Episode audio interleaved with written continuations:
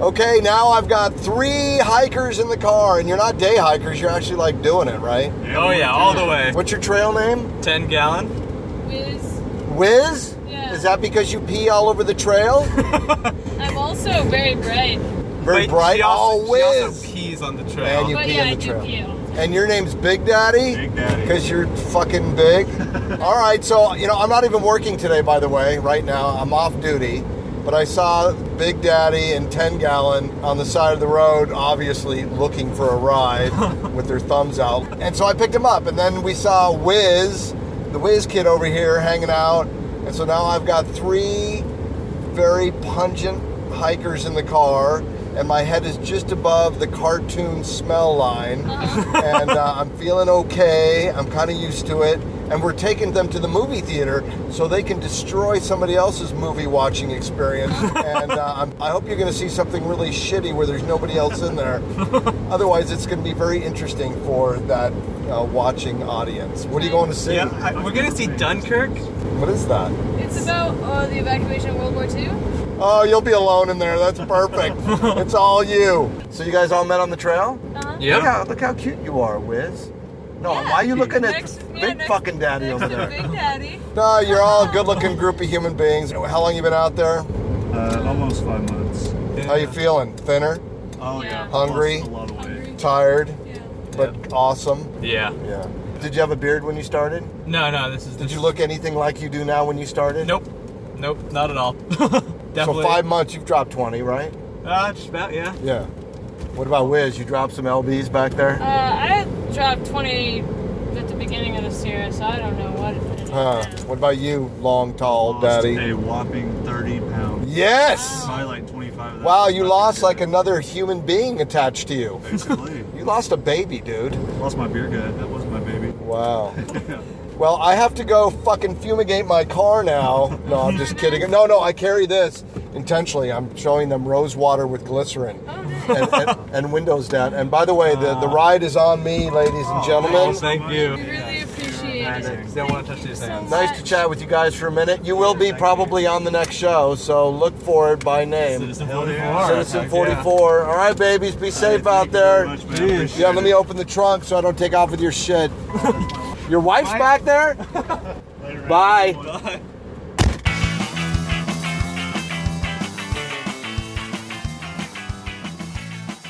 A few days ago, I took a girl from Sydney, Australia, who's a police officer, all the way to Shelter Cove, which is on the other side of Crater Lake.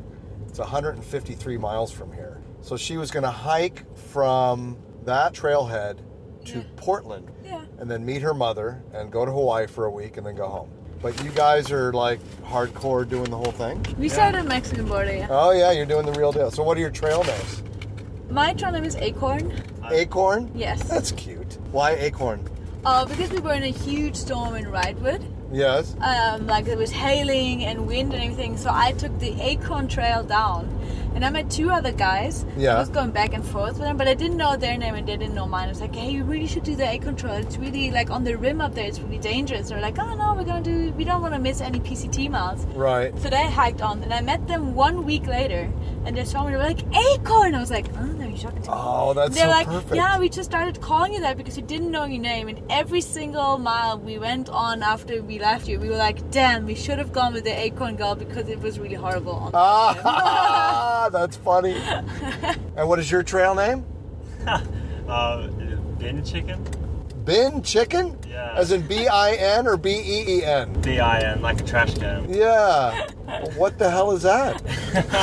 It's this, uh, it's like a trash bird in Australia, in Sydney where I'm from. That Sydney girl definitely would have known what it was. Okay. And it's like, I just was rummaging through a lot of hiker boxes uh, during the start of the trail and just like getting my food. so like in every town we have, people can leave stuff they don't need in boxes. We Oh, call them hiker right. Boxes. Yeah. Right. because maybe somebody else needs it. So, Right, like, right. so if you want to like save money, the first thing you do in town, you get and like see what's in the hiker box. Yeah. Yeah, yeah. It's You like find a something. like a goodie bag. Yeah. Yeah, and in Australia they have like the ibis, like the bird. Yeah. They have that in Sydney in the town, and they were like they're like the rubbish birds, like they're going through all the rubbish, and that's why I think. they Ah. call them chicken. We had this, like, one night we got really drunk um, in the first uh, town that we got to, and I was just telling this story about bin chickens, and it, the next day, this guy saw me like going through a thing, and he was like, "Oh, you're such a bin chicken." Oh, that's so genius. Did you guys start out together? No. We met before we went to, into the high Sierras, into the snow, because there was so much snow. It's a high record snow year this year. Ah. We had uh, ice axes and crampons and all Oh, that. good, good, good. So yeah, good. and people grouped up because it, it's too dangerous to go south. So Yeah, that's yeah. how we met actually. Nice. Yeah. Well, just so you know, uh, my friend Darren and his now wife, they met each other on the PCT. No And they're way. now married. No way. Way. And her trail name is Machine because she could fucking crank out 25 a day. Yeah. We, Yeah, did, she- we did 35 like yesterday. What? You Yeah. guys are maniacs, man. They're both Americans? yeah. When he went on the trail, he was 40 and she was 22. Oh wow. Ooh. Yeah, so he found himself a nice, beautiful Yeah. young woman to. The machine. The machine. He married the machine, man. I don't even know what the hell his trail name is. And so it's very sweet. And actually, they got married near Yosemite. And Aw, that's And, nice. uh, Yosemite was really nice. Yeah, it was it's just super beautiful. It was the first time we really got out of the snow because this year we had like one month of snow. We didn't see the trail for one month. We were just with our GPS and our ice axes and Right, trying to right. find the way. And Yosemite, I remember, is like the first time we really saw trail again. And there was no snow. We could walk on dirt again. It was really nice. right. So you guys having a good time? Yes. Yeah. But now we're really happy right now. We're kind of celebrating because now we finally in Oregon because we've been hiking through California for four months now. Wow, that's so long. California's so big. California is It's so big. yeah, right. Yeah, yeah, yeah. 1700 Because miles. I'm from Germany and like Germany is south of Oregon, so. For me, California was like it's not even a country. Like it's not a country; it's a state, and it's like felt like it would never end. At one point, we got really depressed. Was like, okay, we're never gonna get out of this state ever. Wow. But see, that's cool because just when you think it sucks, there is a light at the end of the tunnel. That actually, that was kept us going. Like once we're in Oregon, we can like do the next step and then like because now you can just think because Oregon is like 550, and then you Right. have border to Washington, and you have like 500 something left. Yeah, you have to do 1,700 miles. It's California, But see, that's a huge milestone. That's an excellent achievement. And now it'll be easier. and also because. Oregon is, I think, more flat than California was, and Washington will be. Mm. Right. So you can like really pump up some miles. Right, right, right, right. Which is also kind of sad because I think Oregon is really beautiful and we're just gonna fly through it. There are people who walk through Oregon in 10 days. It's so fast. We're not gonna do that, but I don't think we're gonna take more than 20. Right. Yeah, it's very beautiful here. Yeah, I really hope I can jump in some lakes on the way. Oh, you will. Look, you're already here. well, here's the deal no charge today for the Oh. PCT hikers, Acorn and Bin Chicken. Oh my God, what a fucking name that Oh is. my god, you're a trail angel. Thank you very much. Alright. Oh, Everyone of says course. that. You're lovely. Thank, Thank you. you so much. Yeah, you guys have a great time out there. You have a nice weekend. Thanks. Is it Yeah. weekend? Yeah, it's Saturday, right? Yeah. Okay, you Yeah. can really lose track of No, I, days Yeah, you are. did. That's Days how are you. nothing. Well, this is how you know that all that concept of time is totally manufactured. Yeah. It's all just It's one just like- big experience. Oh, the sun is up. We should start hiking. Oh, the sun is down. Let's find a campsite. Well, that's how we've always done it before we came up with clocks and all this That's right. bullshit. It's much That's better right. for you. Nice to see you. Thank you Thank so you much. very, very You're much. very welcome. Bye. Bye. Yeah. Wow, she is so cute.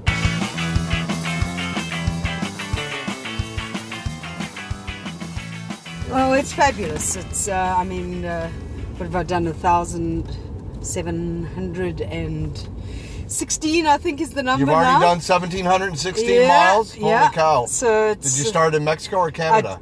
uh, on the border, Campo. okay. Oh, yeah, yeah, yeah. Okay. Um, So started there, and uh, yeah, just got over the Californian border yesterday. you must be very grateful to be out of California. Uh, you know what? It's uh, it was quite It's the long, isn't adventure it? place, but it's long. Yeah, you yeah, know, I yeah. mean, I started on the 27th of April, and what's the date now? The 14th or the 13th? yeah, 15. And that long to be on trails. Yeah.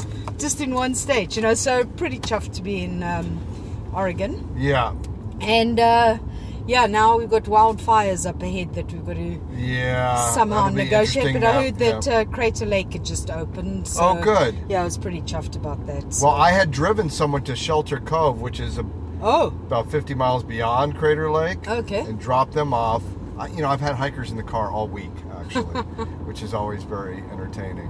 Well, I'm pretty happy with it opening up, but um, I heard um, Mount Jefferson and the Sisters area have been closed now. Oh, so what do you do? So what do I, I mean, how do you get around what you can't get around? Oh well, I'm st- I'm still hoping that I can actually walk, uh, road walk it around because I haven't not I haven't missed any steps Right. uh, along the way. So I'm really trying to see if I can still continue that. Yeah, but yeah. Um, Where are you uh, from? road walking is awful. Uh, South Africa is my accent, but I Okay. live in the Yukon in Canada. Oh, okay. Yeah. Okay. So So a little far from home, whichever ever way you look at it. No, no, you definitely are. What's your trail name? Rhino. 'Cause I'm- Rhino. I'm hiking for the rhinos to raise awareness and money for uh, rhino, the poaching for of the rhino horn. Oh, well, tell me about it's, that. Um, the hike's called Hike for Rhinos, Okay. and I've got a website, wha- hikeforrhinos.com. Okay. And I'm supporting two groups uh, the Hoedspruit Endangered Species Centre Uh-huh. and the South African Wildlife College, and they're both involved with anti poaching of the rhino Right. m- methods, as well as raising of orphaned rhinos. Right. Um, because very often the mothers have been shot and now Your babies children left. have been abandoned, yeah. and it costs a lot of money to feed a rhino. And uh, then the other thing is veterinary bills, where these guys, these they get injured. these guys have gone and chopped out the horn, and the animals left with the big uh, cavity into the sinuses, and they can't breathe properly. And then the other part of it is also education of the locals to get them to accept rhino conservation. So, you know, we're dealing with the supply part of the poaching. Right. The demand part obviously comes from Asia, and uh, that's a huge problem. How do you stop well, that's the question. traditional? What do you do? How can you satisfy those people in some way so they don't feel it's necessary to murder animals? Yeah, that's exactly make what. And, money. and the problem is uh, you've got traditions, sti- things that go back many, many hundreds of years. I know, but when does the behavior pattern stop? Exactly. How do you incentivize people to just know that that's just not appropriate? Uh, the problem is the wild rhino is going to be exterminated before that happens. Well, that's what's happening in Africa The- with the elephant. It's the same exact thing. It's almost done. Yeah, They're almost it's- gone. It's a it's a real mess, and I don't know how you educate people to stop doing it. But uh, I heard somebody say the other day, and it was quite an interesting thing, is to flood the market with genetically made rhino horn, Oh, which how I kind of freaking like genius that is idea. that? Yeah, and that way the person who's buying doesn't know if they're getting man-made stuff or so if it's, the real it's thing. leveraging counterfeit, yeah. but to make something that's close enough where they can't distinguish where they can't it. distinguish it. And I believe they're so right there at the moment with everything. That so is super I think interesting. it's quite an interesting way of trying to deal with it because I was talking to a Chinese guy the other day and he said, You're wasting your time. He said, There's not enough time to educate people before the rhinos are Right. basically wiped out. Right. You know? But That's a I long-term love this- plan. yeah, exactly. So they're coming up with ingenious ways of because there's the demand supply part of it. So they're Right. coming up with really smart ideas of dealing with the supply part, but you you really need to deal with the demand thing, and that's years and years and years. How do you away. devalue something that should not even have a value on it? Absolutely. And you know what's happening now? The more rare the rhino becomes, The more the more expensive it is. expensive Well, of becomes, and course. the more valuable You got it is. one And left. so- He's going to be the most expensive rhino there is. Exactly, but I love this idea of of flooding the market with uh, Faux horns. yeah faux horn. There you go. Interesting. Yeah. Well, I hope Anyway. that works. You owe me nothing. This is No, a, I'd yeah, love no to. trail angel. Oh, my name's Rhino. Rhino, my name is Mark. Mark. It's a pleasure. Yeah, of Awesome. course. No, I mean, Oh, thank you. That's very very kind of you. I at really least I can do appreciate it. that. Oh, I've been doing it all day. I gave a bunch of people. Oh, you know It's what? fun. You are a trail angel. well, it's fun, man. It's fun. well, I've met fabulous people on this hike, and you're one of them. Cheers, honey. So thanks. yeah, you're welcome. Thanks a lot. yeah, good luck. Yes, uh, less than a thousand miles to go. That's it's incredible that you can say that with a big smile on your Yes. face. Good times. much. Take care. You too, Rhino. See you a great later. day. You too. Thank you. Bye. This episode is brought to you by Crater Lake Taxi. Competent drivers, clean vehicles, on time, anytime. Crater Lake Taxi, 541 333 3333. I am Citizen 44. Please listen carefully.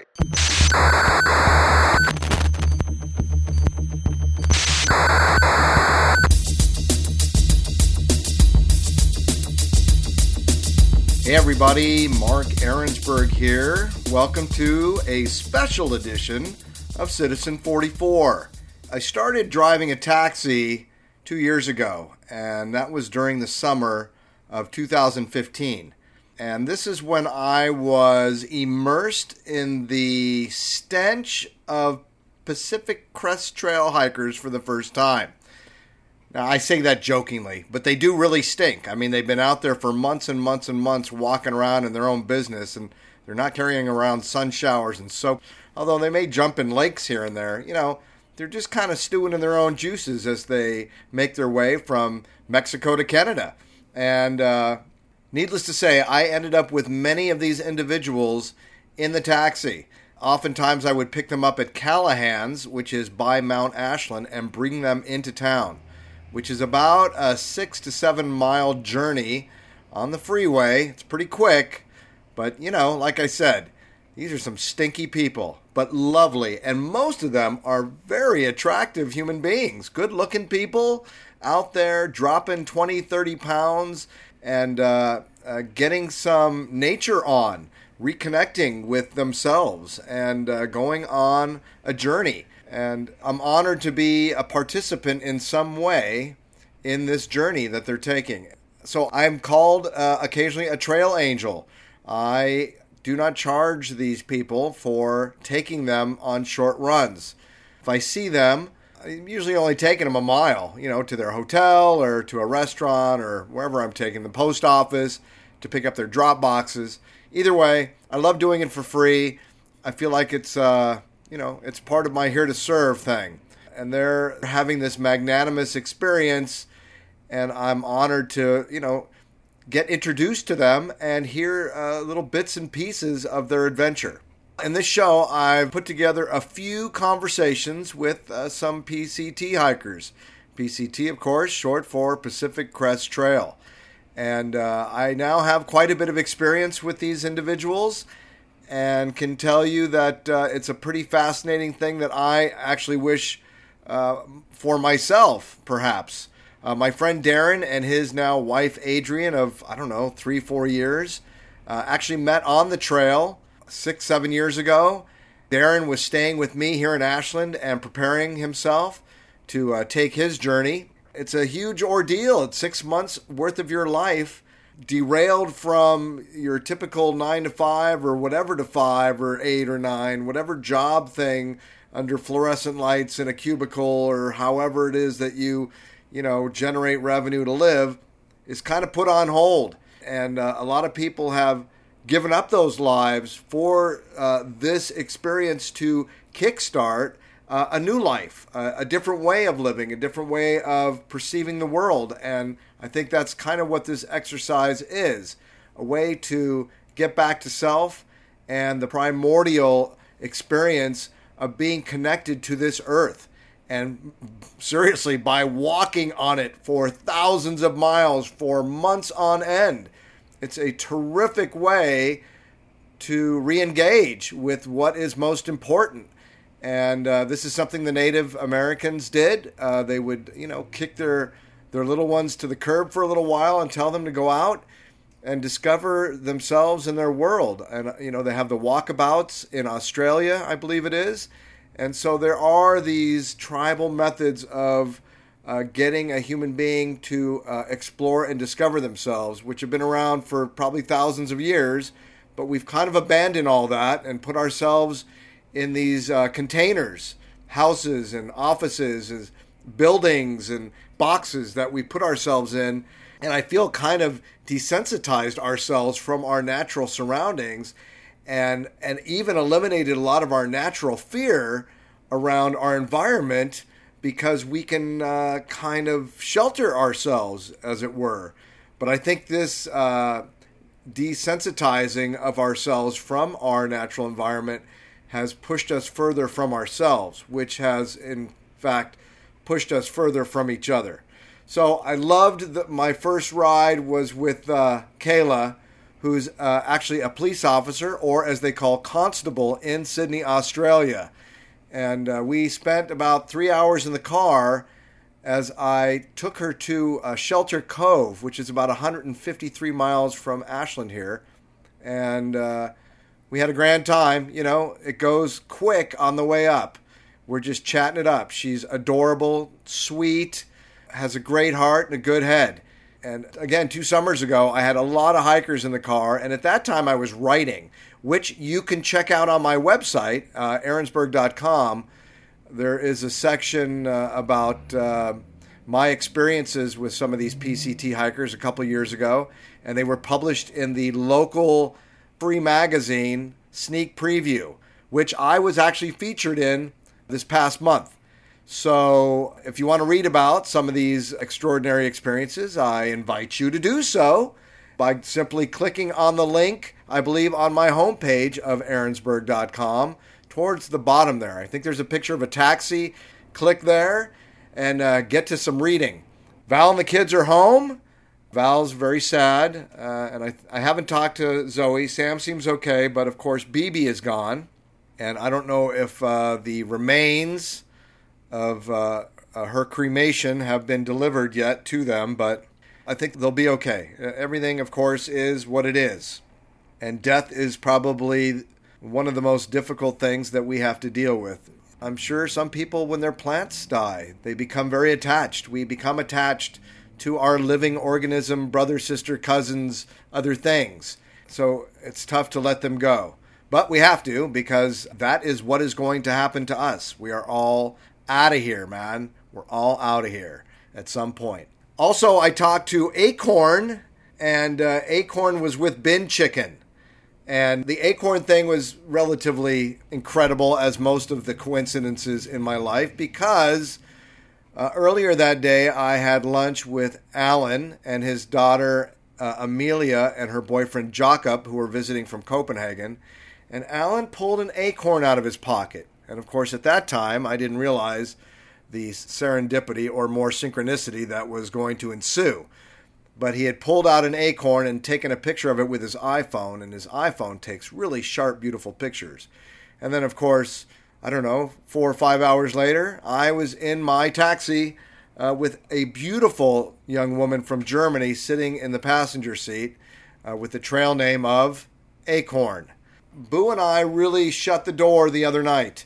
I had not communicated with her, and then I, I thanked her, as I've done with whomever I've had to say goodbye to because you know it's I get a great deal out of these relationships. A relationship could last a millisecond or a million years. There's no time limit. So we shouldn't put anything on anything. They are what they are as long as they are for whatever reason they are. And Boo and I were for whatever reason we were as long as we could be, and that's what we did. And so I thanked her and wished her the best and she sent me a couple of pictures of her and you could tell she was trying to re-engage and i said thanks for the pictures and then she sent back a message stating oh maybe you don't want me to send you pictures anymore and i said thank you and then she said well maybe maybe you think it's better that we don't communicate anymore and i said it's better for me i do not know what's best for you but i know what's best for me and uh, and she said goodbye and and then I I typed goodbye. So as far as I'm concerned, that's it. Now my buddies in Thailand are taking odds that she and I are going to get back together, but based on the last couple days, I think uh, it went from well, Nick, good looking Nick, bet me a round trip ticket from Bangkok to Loy to visit me. Yeah, I'm going to now have my hernia procedure in Loy, and it's kind of all being taken care of and scheduled for me. Fuck, it's really great that I have friends literally all over the country. From one visit, I have people. I have my own people that I've connected with that I can continue to enjoy what uh, was created while I was there. So Johnny is going to uh, find out dates and uh, get me scheduled in. And we found out I can get this done fairly reasonably priced as long as I'm willing to be healing, not in a private room, but in a hall with other people and I, I, I want to do the lowbrow thing. Actually, I'm down with that as long as the procedure is done properly. And this is a pretty simple thing that's commonplace now. But I, I I'm willing to like be in a fucking hut like I'm in the show Mash. In that way, I don't care. Cheaper the better. As long as I get the procedure done correctly, the rest of it I don't really care about. So I have let Johnny know that, you know, go ahead and it doesn't have to be a private hospital. It can be a government hospital and let's just get this shit done. So I feel confident, uh, and I did anyway. I'm not really, you know, afraid of the whole thing. I'm, I love the spontaneity. You know, again, it's a pretty minor surgery for the most part and a common procedure. So I want the best deal, baby. I don't want to be spending all my money on this shit. I want to travel and have some fun and meet some new people and go see some more elephants and do everything differently than I did it, but you know, probably in the same places. I plan on visiting most of the same places, but obviously nothing remains the same. That's my Pacific Crest Trail is going to Thailand. That's my PCT experience. I'm not walking around here, but I'll be walking around over there. So that's my PCT experience is November. I'm going to go walk around Thailand for a month. So Boo and I done. And uh, it feels pretty good. I'm not really thinking about her. And I'm concentrating on the podcast, the PCast. This particular bonusy show, uh, number 15, I've got Mandy Valencia coming on. I'm going to chat with her Friday. I've got my buddy Esteban coming tomorrow at 1 o'clock. I'm stoked about that. Bring his banjo. This guy knows some off the beaten path shit about stuff. In Thailand, too, I think he's got a brother that actually lives in Thailand. So we're going to touch on that. And then uh, on next week's show, we have Jerry Sullivan from Ashland Electric Bikes, who came in and chatted about a lot more than he anticipated, which was great. You know, I get to know these people on a, on a very personal level. And uh, I appreciate their vulnerability and their uh, candid ways about them. Of course, these are my friends, so they're fun and kooky and open, and uh, that's this community. Uh, that's why I have all these people available to me to do this show. Is the perfect community to do this show because of all the people that are willing and open and doing cool things and uh, having a fabulous life experience. And I get to be a witness to them, and they can do this with me, and then I get to be a part of what they're doing you know, in that way. And uh, after that, we've got Johann Ziems. Johann, uh, my six foot four German buddy that we look like the movie Twins with Danny DeVito and Arnold Schwarzenegger. Although Schwarzenegger's, you know, that dude's only five nine, and I guess Danny DeVito's like five foot nothing. But I'm five four, and Johann's six four, so he's got a foot on me, and it's pretty funny walking down the street with him. So I'm stoked for him to be here. This is a guy who's been building domes for uh, I don't know 20 years uh, at Burning Man. He's at least been to Burning Man over the past 20 years, and then he started a company called Dome Guys International. And so he's been into the sacred geometry, the Buckminster Fuller plan for structures, and he's blown that out and made a career out of it and done a lot of great things. He's, so anyway, Johan Ziem's coming up. So there you go that's what we're doing. I hope everything's great with you out there. Show 15. I keep going because I'm having a great time doing what I'm doing. I really am. I'm having a great time doing this. And I I have no idea how many people are listening because I've not yet figured out this RSS code thing, which Robbie Lindauer was going to help me, but I haven't like really bugged him about it, so it hasn't happened. But it's far more important that I continue to do the show than figure out how to get it on iTunes. And uh, I know there's some people listening. As a matter of fact, yesterday again was Drunk as Fuck Tuesday here in Ashland. And uh, very cute girl, Melissa, she wasn't drunk as fuck. She was pretty buzzed. Last time I picked her up, she was drunk as fuck. But from the back seat, told me that she had listened to every episode, every show, every podcast that I'd made. And I didn't charge her for the ride.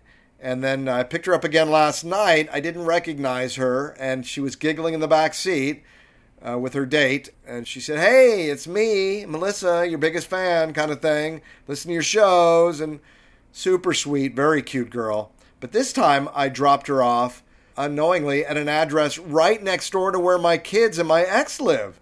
And I know that I've been seeing this cute blonde when I go over there with the taxi, and she's waving and very sweet, but I never put, you know, three and eight together to get 11. So there you go. That's Melissa, lives next door to my kids, very cute, big fan. Last night again, I said, Hey, let me give you a hug. Got out of the car, gave her a hug and said uh, no charge, but she's she's a tough girl. Had her credit card out and said no, you're going to charge me, and was very serious about it. So I ran it through and charged her a dollar, and then I gave her the thing, and uh, she gave me a thirty dollar tip.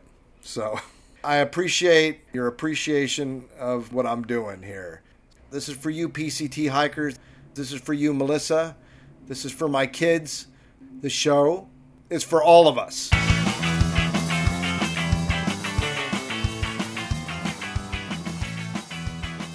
A few weeks ago at our central station, so our main station in the city, police officers up there had an encounter with a guy who was coming at them with a knife. And from what he'd said, it sounds like he wanted to die from police. Yes. And he came running at cops with a knife and they shot him dead. And that's the first time, not the first time, but we don't have those kind of incidents very often. rare. It, it is very rare. for Huh. us. Well, that's Um, good. I mean, I'm glad to hear that. yeah, it's just unfortunate that we have those sort of things, and then people then scrutinize the police actions as well. Like, Well, there's self defense, though. I mean, Exactly. At the end of the although day- you know something, look at in today's day and age with the technology we have, it seems insane that you would have to kill anybody. Yeah. We have rubber bullets. We have tasers. We have all these things that are not uh, will not fatally wound anybody. Why universally? Why globally have we not agreed that there's certain level of force that is necessary to stop someone unless they have a gun and they're trying to kill Yeah. you, which is another thing. But if it's anything other than a gun, you should be able to stop them yeah. from proceeding. Well, see, we don't do rubber bullets, um, and with the taser, it's a, sometimes it's a it's a hit and miss. If you don't get a- Literally. if yeah, if you don't get a good connection, and doesn't stop them, and they keep coming towards you, Come on, though, with all the technology we have, we can't come up with something Oh, yeah. that's accurate Yeah. that will knock someone down Yeah. and put them out for 10 minutes. Yeah. So you can just, you know, de- incarcerate yeah, them. just yeah, calm the situation. Literally, just pick them up and stick them in a car, and they should be out. Yeah. I don't, I don't, I just don't understand us. It's We're just- crazy. we're fucking cavemen, I swear to God, It still. It's not good. And we don't even have the best stuff. Like we see, I think the tasers that we have now are like three behind kind of what you guys have had. Like we don't even get, we don't even have the best stuff. In saying that, we don't use them a whole lot. Like our appointments aren't always called upon because we don't get as serious situations as probably what you guys get because every second person who knows if they've actually got a firearm on. Like it's it's crazy to It's, think that. it's crazy, man. I'm just so sick of the way we are towards each other and that Yeah. there's no reasonability around any of it. You shouldn't actually need to require a police force. No.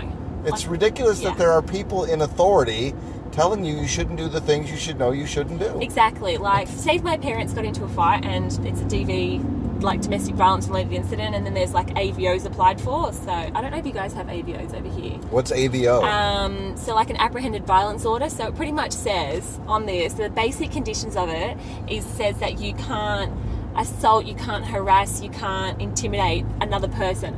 I'm like, why should you have to have a piece of paper that says that you can't do that? Why do you need the Ten Commandments to tell you not to kill anybody? It's Exact- ab- Exactly. We should be self-governed, but the problem with that is there's no fundamental education Yeah. to put us all on the same page. Oh, 100%. So if that were in place, all this would be not as we see it, Mm-hmm. and we would know how to act. Yeah.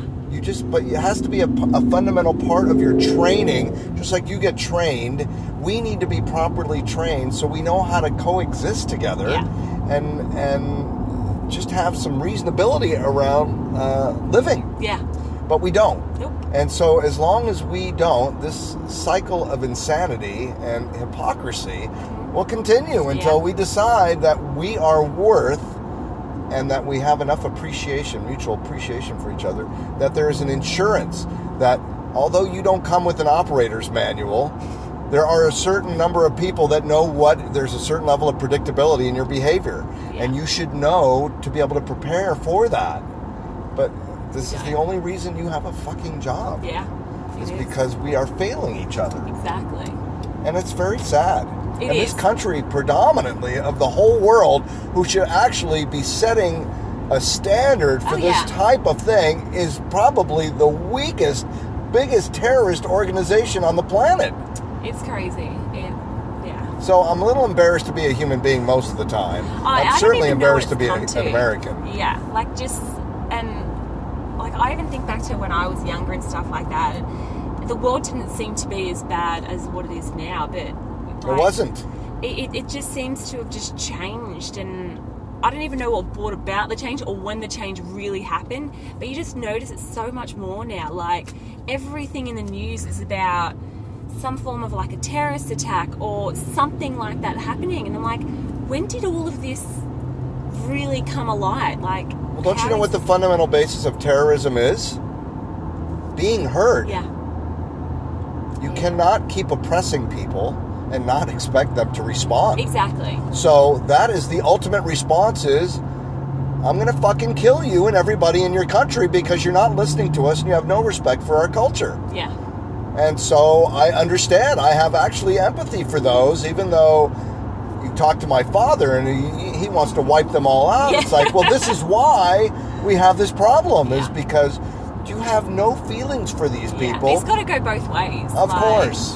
How do you have how do you have one race or one religion or something that's better than the other? Well, there isn't. and say that what you're doing is wrong, but if you're going to then go do the exact Well, same that's thing to hypocrisy, them, and that's why our children are fucked up. Tell your children you need to share, and then we don't share, and then you tell people, you know, not to hit, but we hit. Yeah. So, how are they going to know what's right or wrong, Yeah. which they do when they get here, but then they have a demonstration, their environment shows them, oh, and I trust and love my parents, so they must be right. yeah, In Thailand, I mean, they have their own brand of crazy there, but they're all very sweet people. yeah, very chilled, very relaxed. Yeah, I mean they're totally undereducated, but their value system around family is a little well, maybe not around family, but I never saw in 7 months one person yell at another person. Oh no, Nothing like that. I even came home to my sweet little town of Ashland and it was so loud and obnoxious and, and it's really, you know, I, I, it's a pretty forward-thinking intelligent town. Uh, but it didn't feel like it when I returned. yeah, and it it only seems like a very quiet town as It's a well. great place. I've been there 15 years and I still love it. But when I came back, it was asshole central. It was unbelievable the contrast that I was being delivered. And I've, you know, obviously eased back into it, but I must have received a dozen apologies after literally within two weeks. It's like, why are you people so angry with Yeah. me? What did I do? Come home? So this is your first big to do by yourself, Yep, and your mom said bye bye at the airport, tears streaming down her face, Yep. hoping she'd see you again yep. and you're inspired to do this because of what? So, really crazy story. So, my ex partner is actually, um, he was in the police force as well. Yeah. and we were together for a bit over three years and he is now locked up he's been charged and arrested He was a police officer and now Oh, he's on the other side. well no technically he still is because Oh, what so happens, he's a police officer in jail. yes Okay, what did he Yeah. do? it's really crazy but it's like along the lines of like sexual harassment and like stalking and stuff like that Did you know any?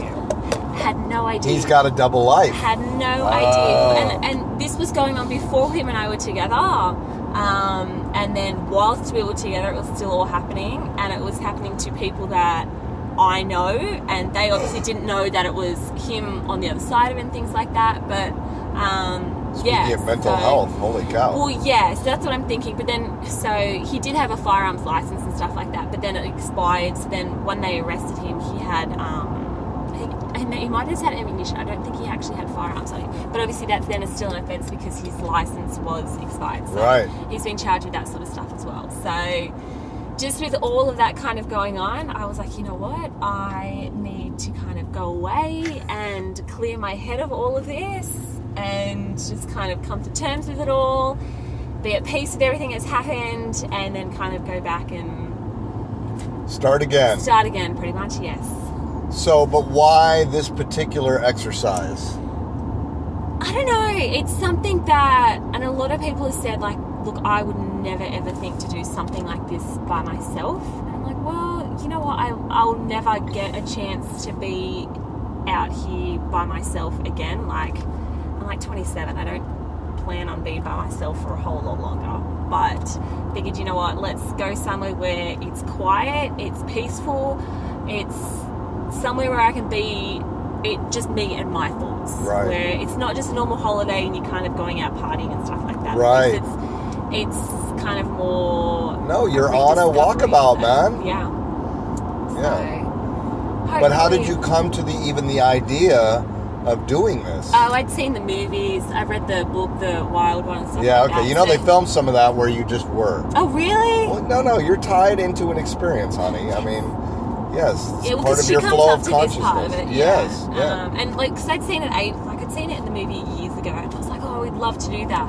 And then I kind of like raised the idea of it like last year, and I was like, oh, nah, I don't think so.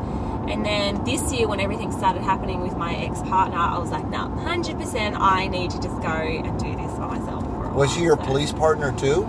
no, so we don't have like direct partners. Like we Okay. work in a station, but and we'll be on a team, but every shift we're not guaranteed to be working with the same Okay, person. that's probably a good idea. yeah, I think it avoids issues of like corruption and stuff like that. Yeah, Just- if you're with the same person, you're more likely if they're going to do something dodgy, you're more likely to have their back about it. Of And- course, too much loyalty in Yeah, that way. hundred percent. Yeah. In saying that, I've worked with like with the same people like often, but just not every shift. Right. And you always have preferred people that you want to work. Of with course, anyway. of course. Yeah. Huh. Fascinating. Yeah, so it's a little bit full on, but So you're walking, I'm taking you to Shelter Cove, which Uh-huh. is 153 miles from where we just started in Ashland. yep. And you are going to walk to Portland? Hopefully, walk up to Cas- Cascade Locks, I think it is, up there. So that's Okay. where I was always going to finish, but I was going to start from Ashland. Um, but Because of the depend- fires. depending because of the fires, I might, and obviously depending on how fast I feel like walking and stuff like Right. that, I might walk past Cascade Locks and then come back down and then fly out of Portland. Okay. Okay. Yeah, and then I'm doing Hawaii on the way home as well. What? relaxation. Oh I'm my just, God. I'm just going there for a hot, like a beach. Yeah, lay no, by, I get lay it. in the sun. I get it. The all that sort opposite of oh, stuff. what you're about to Pretty embark much, on. Yeah, so at least by the time I get home, I'll be a Balance. lot more relaxed Yeah, and yeah, maybe yeah. not. My body might not be in so much pain by the time. I get Yeah, back. no, that's a nice, intelligent treat. yeah, and it's halfway on the way home anyway. Like it's not. It's somewhat halfway between here and. So it's Sydney on your anyway. way home. Yeah, exactly. Yeah, okay. So it seems like a good enough. Just Pop off at a little yeah. Hawaiian vacation. and- Exactly. And For my what, mum's like a gonna week? come- um, yeah, I think it's about a week. And my mum's going to come and stop there. She's flying over to Oh, stop in Hawaii. so, perfect. yeah. And Oh we'll my do some God. shopping over there as well. so. Oh my God, you girls are going to have such a good time. It should be good. So I'll lay by the pool with a cocktail and I will be fine. for a Uh, week. well, I will be interested to hear from you after your journey. and yeah, for see sure. How that goes. Yeah, how crazy it is. How much my body's probably going to be in extreme amounts of pain, I'm sure. Well, maybe not because you know you will. You are creating. How long will you be actually walking? Well, I was always going to aim for about four weeks, um, but give or take how long it takes me to get up there, and if I decide to stop along the way. and I all actually that think you're sort going of to have the opposite experience that you have in your head. You are going to be in such fantastic shape by the time you're done. Oh, I think so. That you'll That's okay. actually be in better condition than you ever have Oh, been yeah. in your life. stuff. Yeah. And the aches and pains that you maybe had before because you weren't as in great condition will go away. I think these first few days, my body's probably. Oh no, gonna you're Mm-hmm. be gonna like, get what your the ass hell are you kicked, Holmes. doing to me? No, no, you're By definitely the gonna end of it, I rebel on should- yourself. Yeah. Huh. yeah. And how how much weight are you carrying? Um, Um, so when I left home, and that was without That's right, food. you do kilograms. Yeah, we do it in kilo Yes. kilos. So when I left home, that was without food and without water. I was about at 11 and a half kilos. Yeah. And now I've added in five, almost five ish kilos of water and then all of my food. So I'm thinking I'm probably in the area of probably about 17 kilos.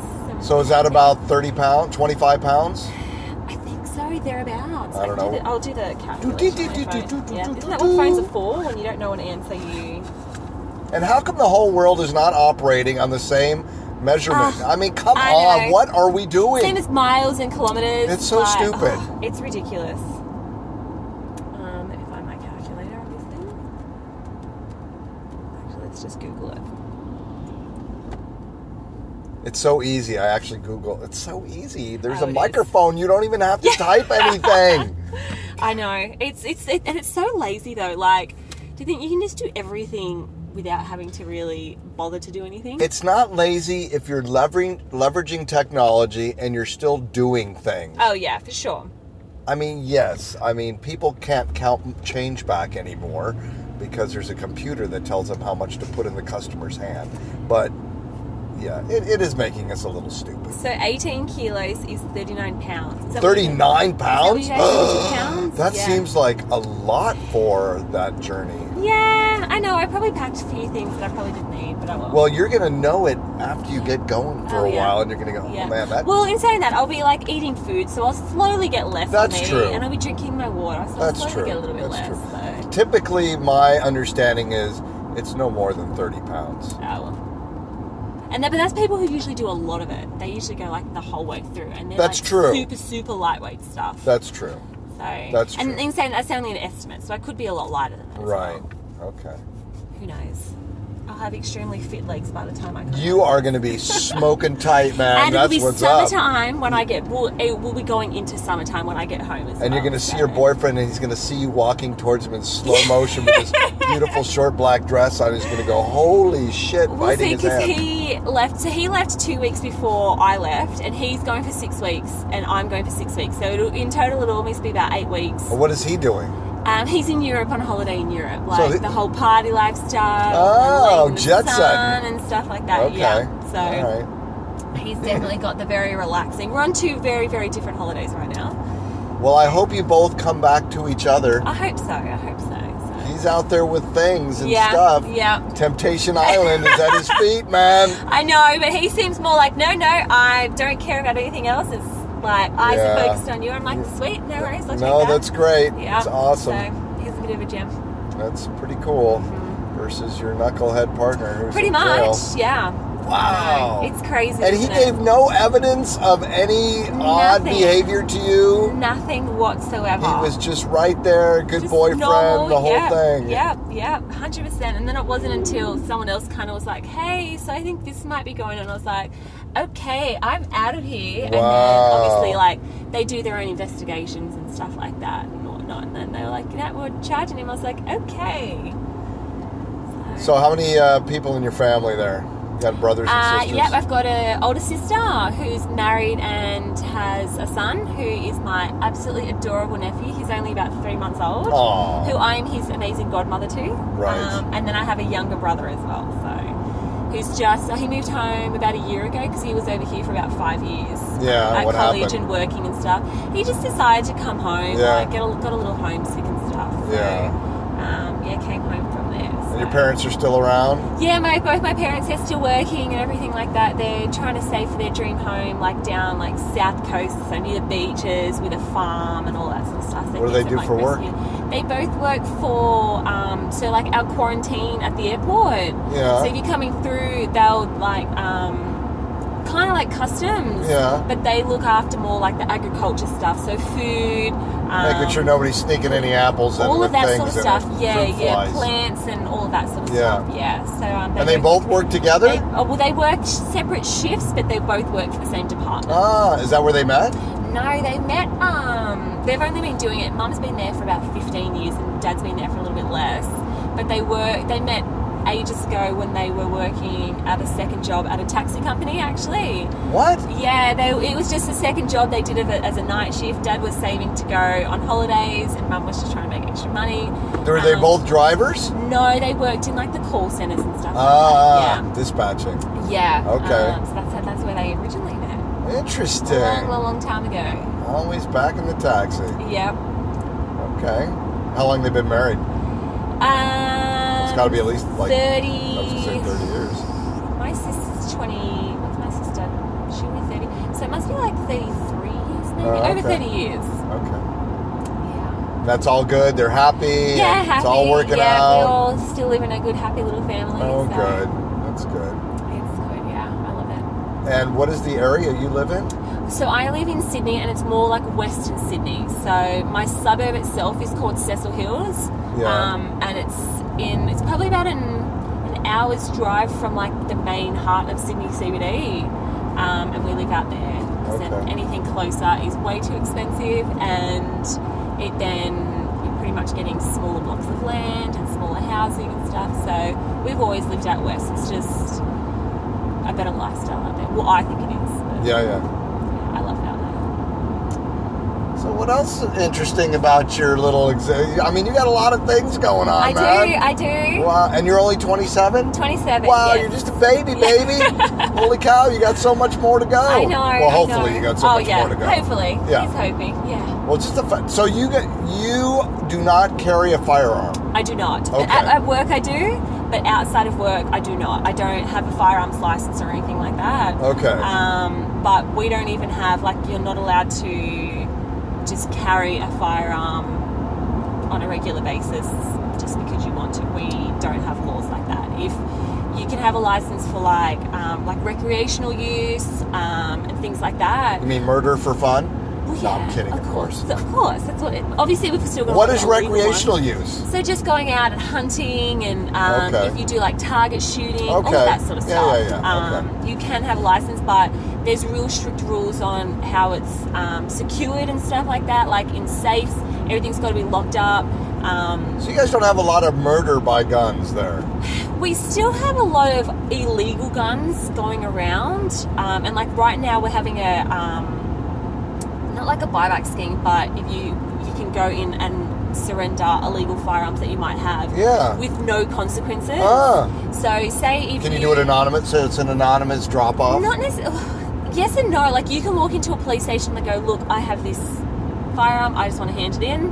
Um, and then like, sweet, no worries. They just take down like basic details of it, and then Yeah. that's it. There's Yeah. nothing more that comes of it. Yeah, yeah. But then if police were then to rock up to your house and find it there, you'd obviously then get charged with having an illegal firearm. And what is the what is the penalty? I don't know to be honest. I think it's it has the potential of having jail time attached to it, Yeah. but our legal system's pretty piss weak, so Pretty what? it's pretty weak. It's not very good at Oh. all. Yeah, so Yeah, but you, you're not dealing with the extremes there, right? it, we obviously have like different gangs and bikie groups and stuff like that where one gang will shoot someone else and then they'll retaliate and shoot someone else. Right. and So you stuff, do have but- that going on. We do, but nowhere near on the scale of what you guys Right. have. It's definitely on a lower, lower level. Um, So you're mostly just peacekeeping, though, right? yeah, kind of. I mean, that's good. That's what it should be. I and mean, where I work, so in the city, we have a lot of like licensed premises, so a lot of bars, a lot of clubs, and for this small area that we have, like we're very, very overpopulated on how many bars and clubs we have. So come Friday, Saturday nights when everyone's out drinking, it's not even like peacekeeping. It's more like mothering these people who are out drunk, who can't look after themselves, pass out in the gutter, vomit all over themselves, and it's like, all right, let's try and get you home somewhere. so what are your rules around drunk driving? Um, so, and it's different for you guys because so if if say if I'm driving and I go, you know what, let's pull them over for a random breath Yes. test, I can pull them over. You have to stop and take part in the breath test. Yeah.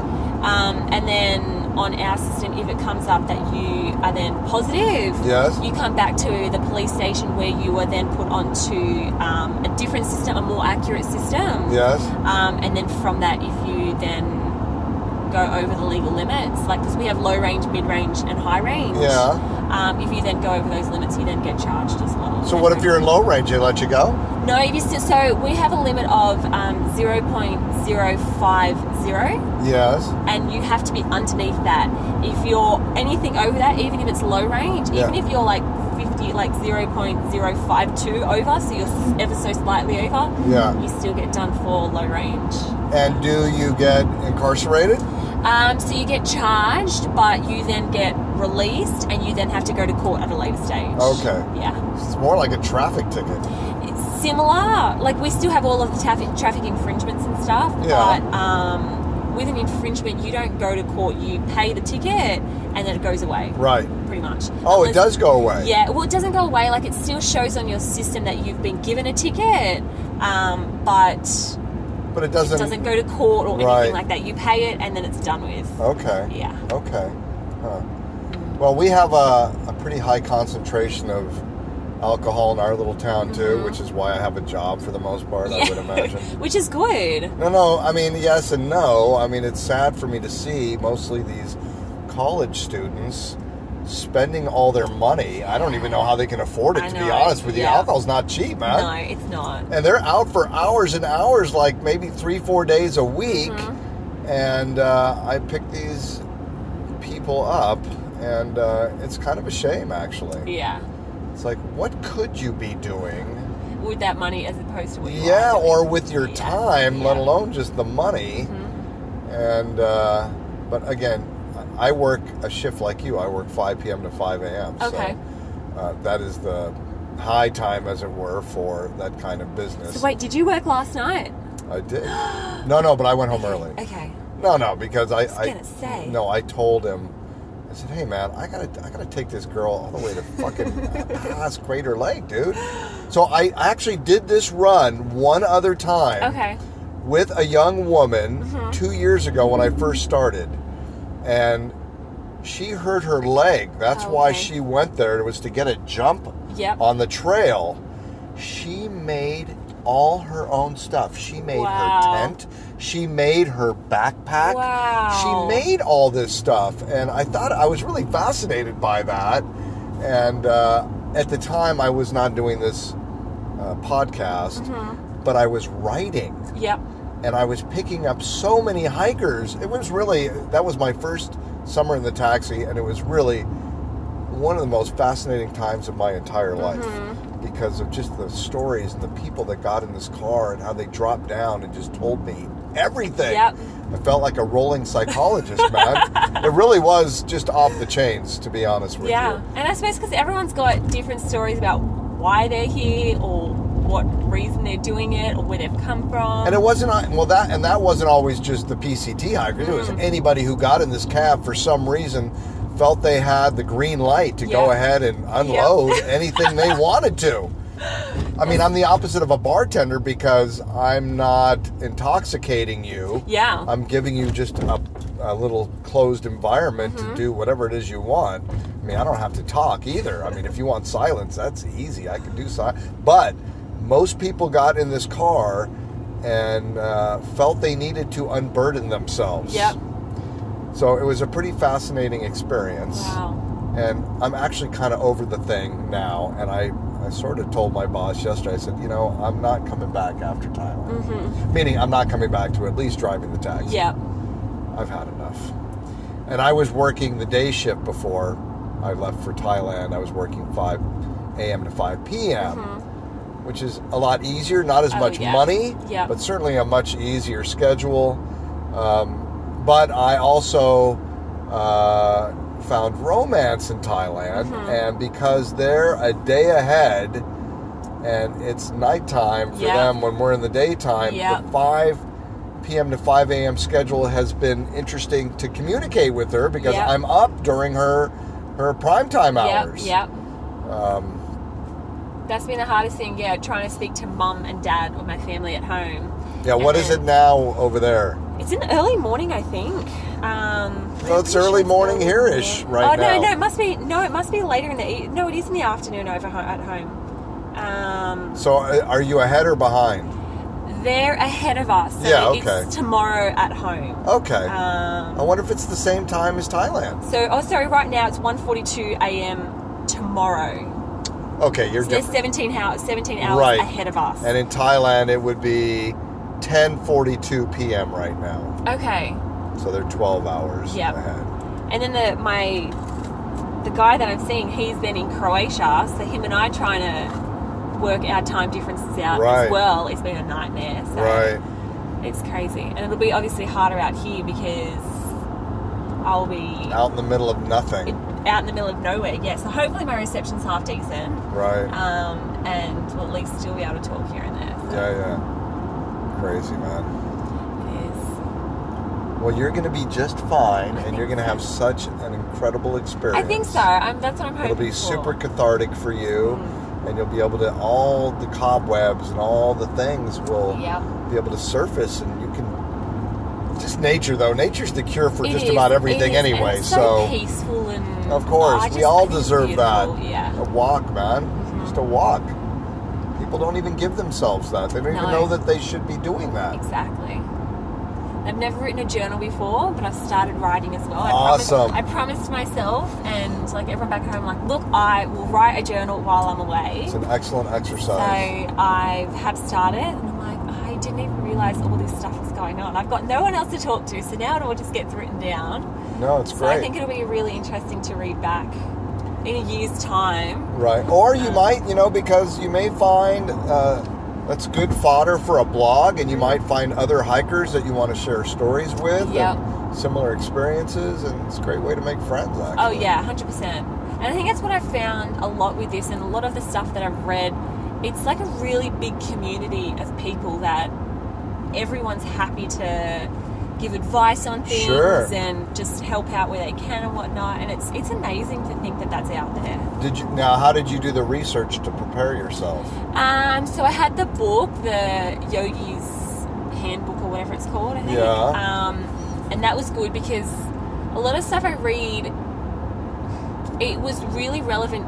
Like espe- especially with like equipment and stuff, they're like, yeah, this one's really good or this brand's really good, and like, I don't have any of those brands at home, so I was Right. having to like then adjust. So when I was buying stuff, a lot of the people at all the camping stores have been really good back at home.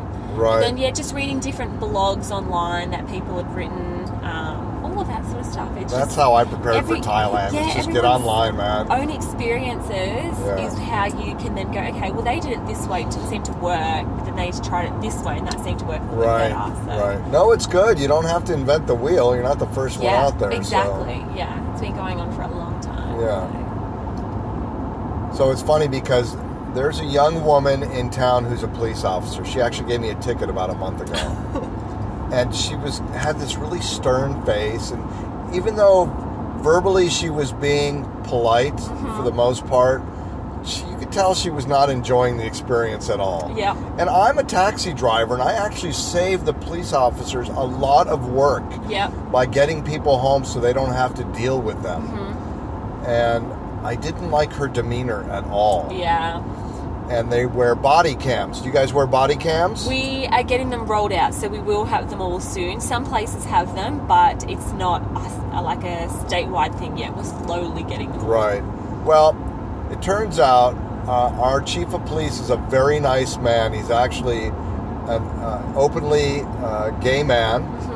And probably the first gay police Mm-hmm. Yeah, chief in our town, I would absolutely. imagine, or at least that anybody knows about. And I got him in the taxi and I talked to him about I don't know if I talked to him in the taxi or sent him an email. I go, hey man, you know, I didn't really like the attitude of your Yeah. officer. I said, I'm an ally, dude. You shouldn't treat me like a piece of shit. Yeah. So he said, Well, why don't you come in and, and we'll sit down in my office? You could look at the, listen to the body cam. I said, Yeah, I'm, I'm, I'm into it. So I went down there, and it very nice of him to offer to do that, of course, and good public relations too. Oh Frankly. yeah, for sure. And so I sat with him, and you couldn't see her. That's the problem with the body cam. You can only see me. Yes. You yeah. can't see her. So she sounded okay. She didn't say please on something, but she did say thank you, and she said take care. And uh, it turns out she's having a horrible time Oh no. that guys are picking on her and she's getting into a lot of altercations, and she's having a tough time. Yeah. And so that's coming out in her work. She's creating this, you know, this front.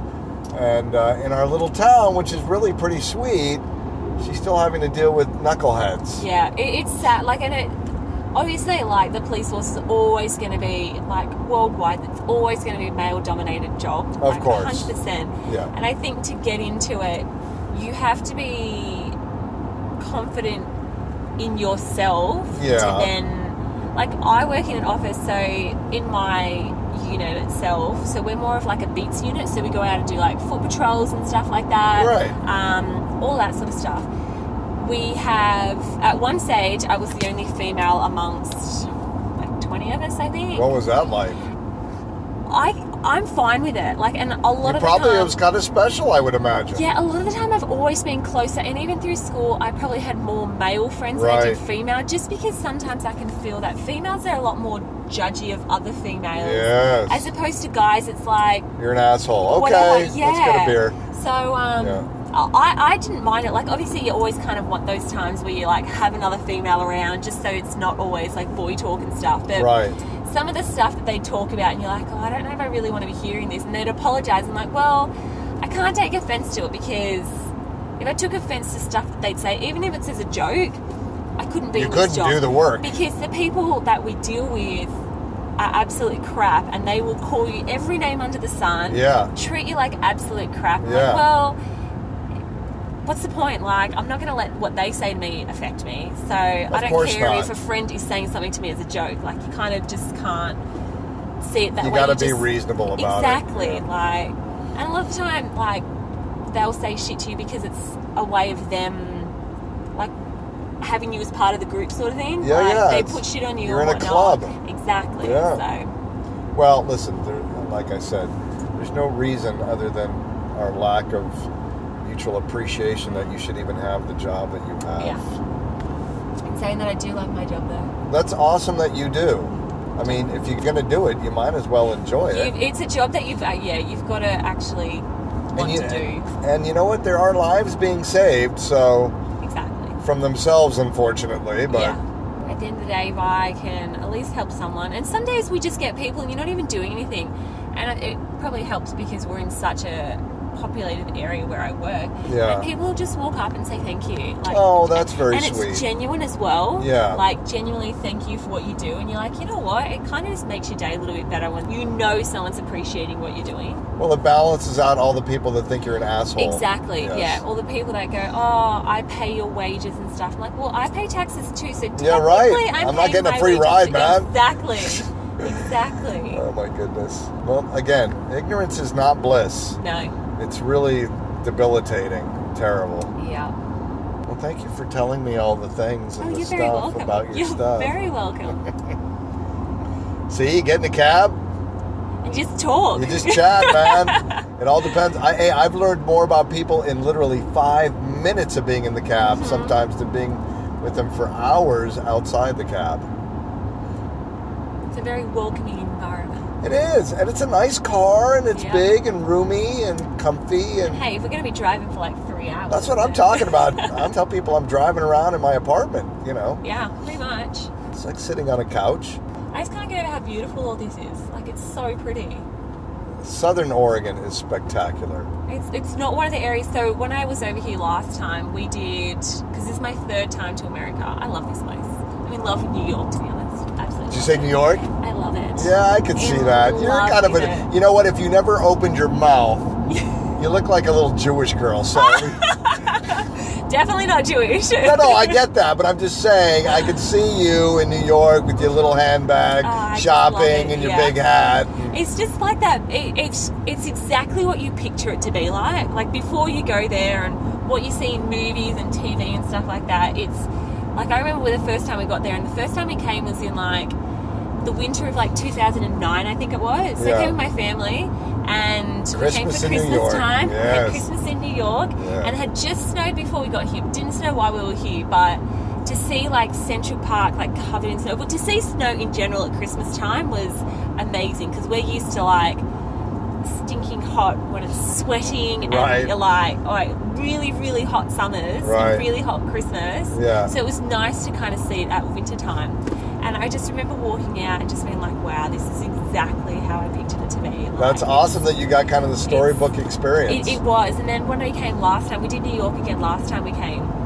And it was, oh, we were here in June, so it was summertime. So it was nice to then see Central Park in the summer. We took a bike ride around Central Park and stuff like that. So it was really, really different. right. And then we drove up to, from New York, we drove to Niagara Falls. Uh, and just the scenery around, like driving up there, Surreal, was just isn't it? Beautiful, Yeah. like just open areas, and it just like oh, it was just so so so beautiful, like really picturesque kind of kind of landscape. It was just gorgeous. I loved it. well, America is a beautiful It place, is. man. It really, no really denying is. that we have an incredible landscape Mm-hmm. here. Wow, it's getting thick.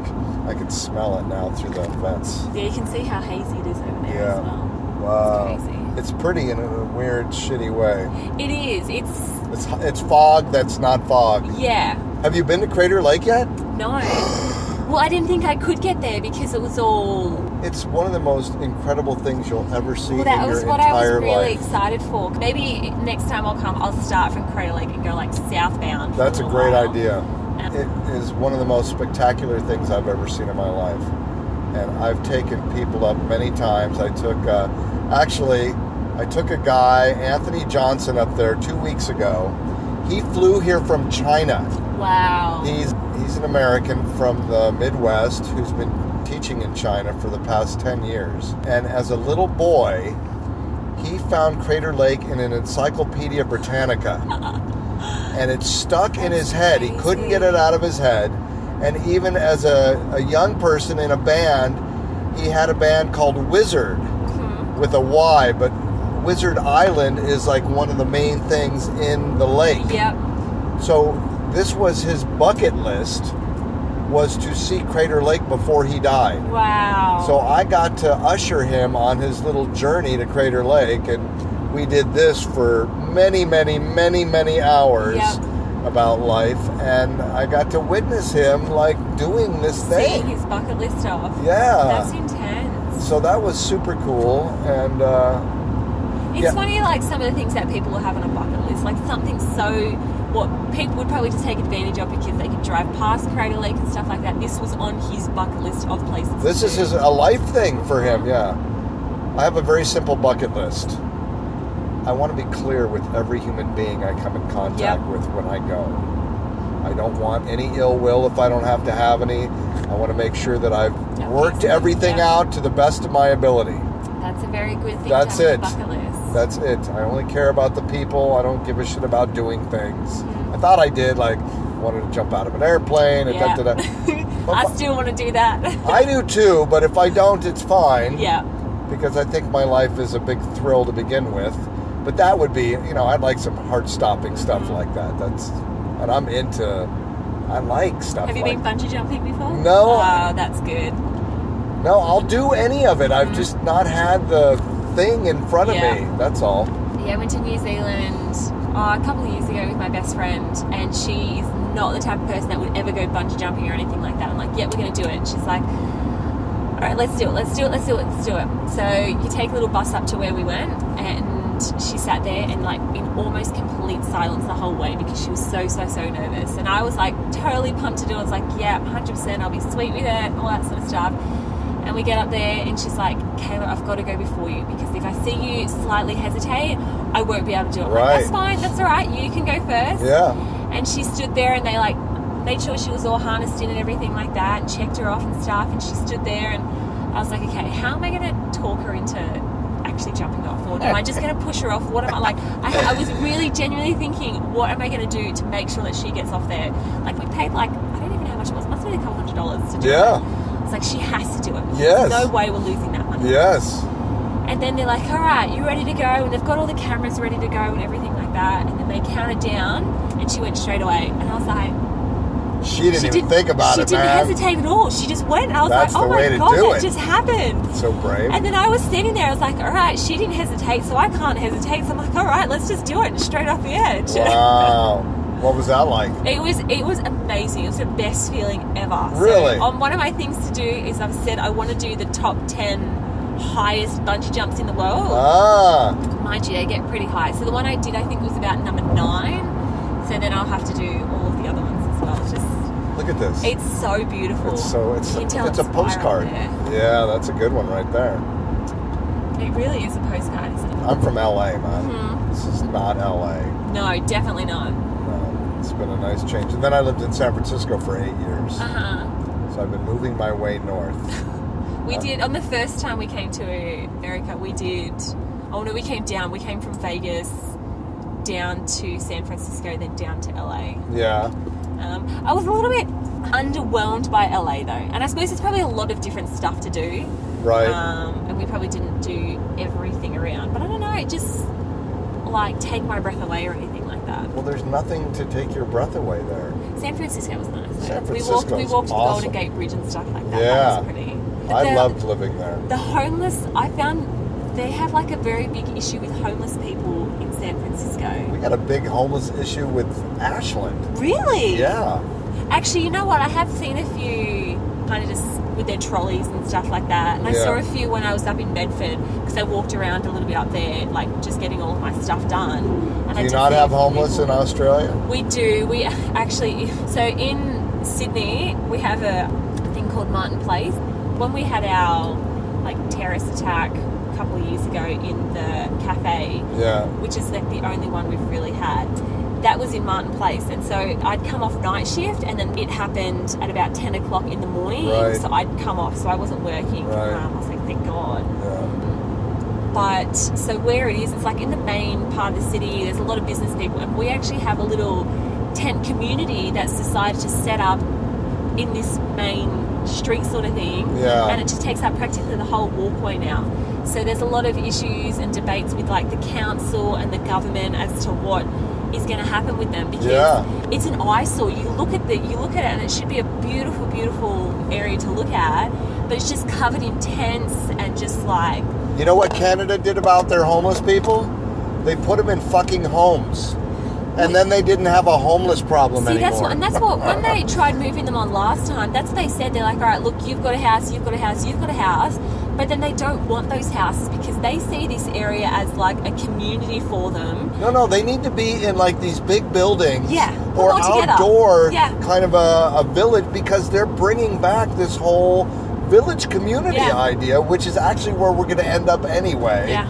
And we look at these as these indigent losers Mm-hmm. when in fact they're just old settlers that are coming back to show us how we're going to end up being like tribes again Yeah, and we got to figure out how to deal with that. Otherwise, well, there's no otherwise. This is part of our evolution. Is actually not going back to, but going to this new way of living together, where some kind of cataclysmic disaster, something's going to humble us, where we're all going to be living like nomads. yeah, So we better start looking at them as teachers and not just fucked up, you know, societal problems. yeah. Well, see, they get like housing commission and all that sort of stuff, but a lot of Right. them now don't want it. I'm like, Yeah, they don't want it. No. They don't want to be fixed. They don't think No. there's anything wrong with them. same with like we have beggars and stuff like that, and they all get welfare and stuff Right. from our Centrelink and things. Right. But would rather sit on the sidewalk and beg for money. And I'm like, well, where is the money that you're getting from the government going to? Like, it's either going to drugs, it's going to alcohol, it's going to cigarettes, all that sort of stuff, but it's not going to where it needs to go to. Right. They're not using it properly. Right. My friend who did the PCT and then married a girl he met on the PCT. Wow. and uh, which is a very sweet story. He sent me uh, an article the other day about Thailand uh, is cracking down on backpackers who are coming into the country and begging for money to pay for their trips. Jeez. well, with this tent community that they've got going, people have like we've had um, officers from my units and stuff go through there, and they're getting backpackers who just set up camping there. They're like, "Sweet, we'll just camp out in like the city. We're not having to pay." For a hotel, we're not paying for Right, hostels. right. We're getting to stay in the heart of the city Right.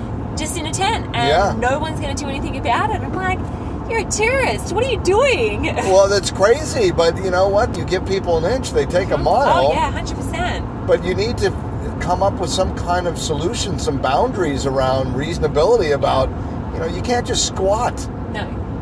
And these people, like, it's getting busier and busier in our town all the time because it's a pretty town.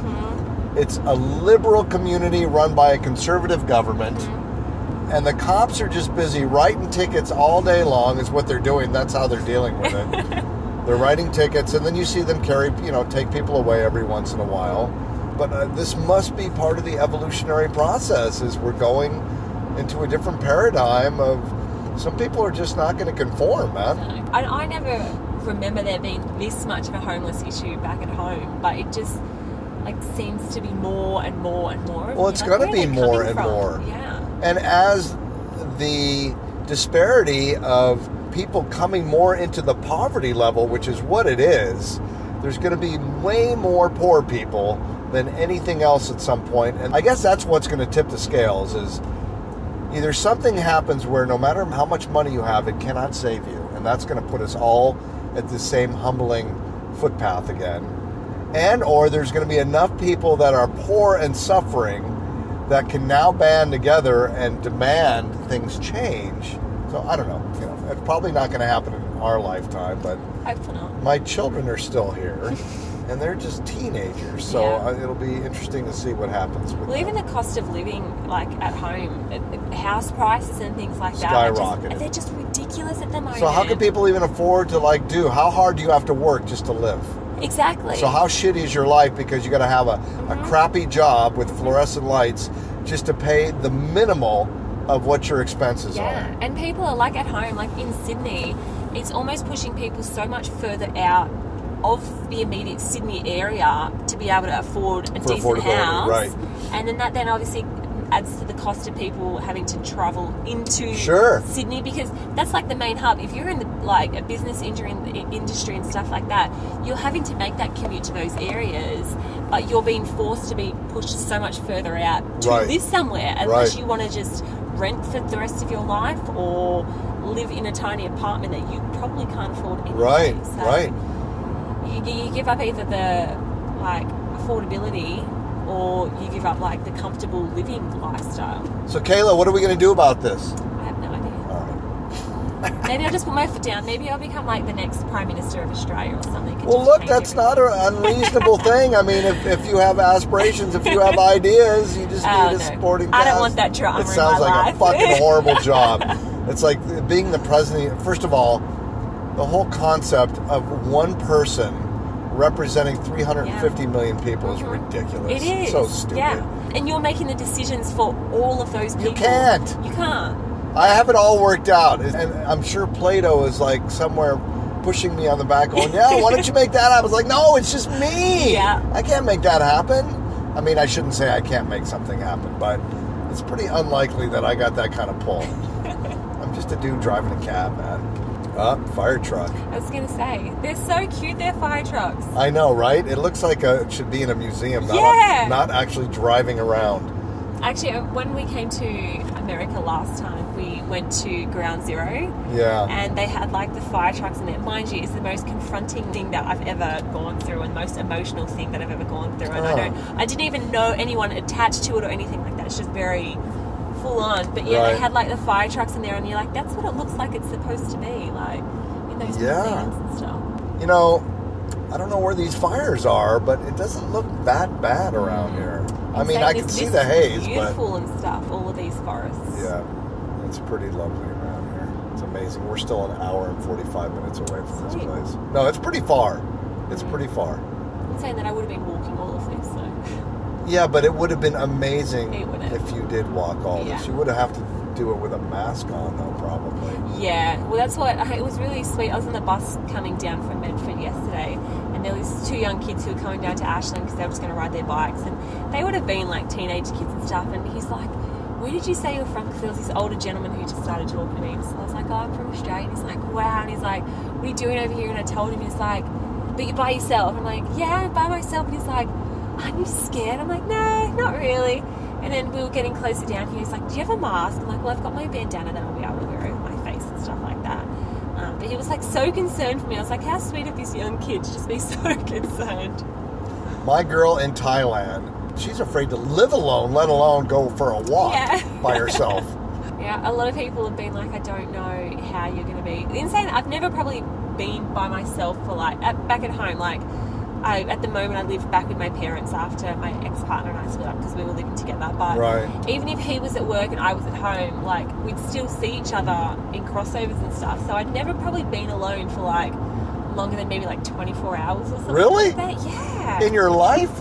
Probably. Really? Yeah. I just because I've always I've never lived like solely alone, and like he because he was in the police force, so we'd cross over and stuff. But even if I was at work or doing stuff, like I'd be by myself during the day, but like I'd always at least at some stage in a twenty four hour period be with somebody. Right. Wow. Yeah. So You need to this. go from twenty four like not even twenty four hours by myself to like four weeks by myself, right. it'd be very very difficult. You know you're going to be very spoiled after this, by the Oh, way. I think so. I mean, I was married 26 years, and which was like most of my adult life, and living on my own was the greatest thing I ever did for myself. After that, I think I'd be happy to live by myself for a while. it's so fun, dude. Mind you, I do have like my puppy dog at home who's That's like, different. He's he's there, and I think he's going to very much be missing me while I'm away. Of course. He sleeps in bed with me every night and stuff. Of course, So. but that's different than having another human being Oh yeah. live with you. But in saying that, I think I could happily live just him and I, like by ourselves.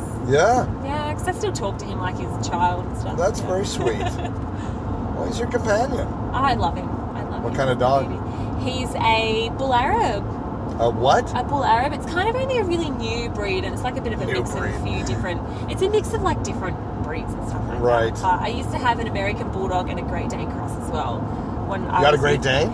Yeah, he was a Was he cross. really big? He wasn't as big as he probably would have been if he was a Right. purebred, but because he was a cross, he was a little bit smaller. But Yeah. definitely had all like the tendencies of a Great Dane who doesn't realize his own size and Bull in a china shop. yeah, Yes. he'd walk up to like the side of a couch and stuff and like just casually like lean his bum onto it because he was that high he could just sit on it. Yeah. Like he didn't have to jump or anything. Yeah. And he'd be like, No, I'm not sitting on the couch or anything. I'm just standing here. Like I'm not doing what I'm not supposed to do. But he was so Oh, funny. that's so funny. My poor family, um, both my children are adopted, Mm-hmm, and my son's birth mother left her dog with them, got hit by a car the other day. mm-hmm. Oh no. While my family was out of town in LA, Oh no. niece uh, accidentally let the dog out and truck hit it in the middle of the street. What sort of dog was it? Like a blue point something something rare, cool, sheds like fucking crazy. I can't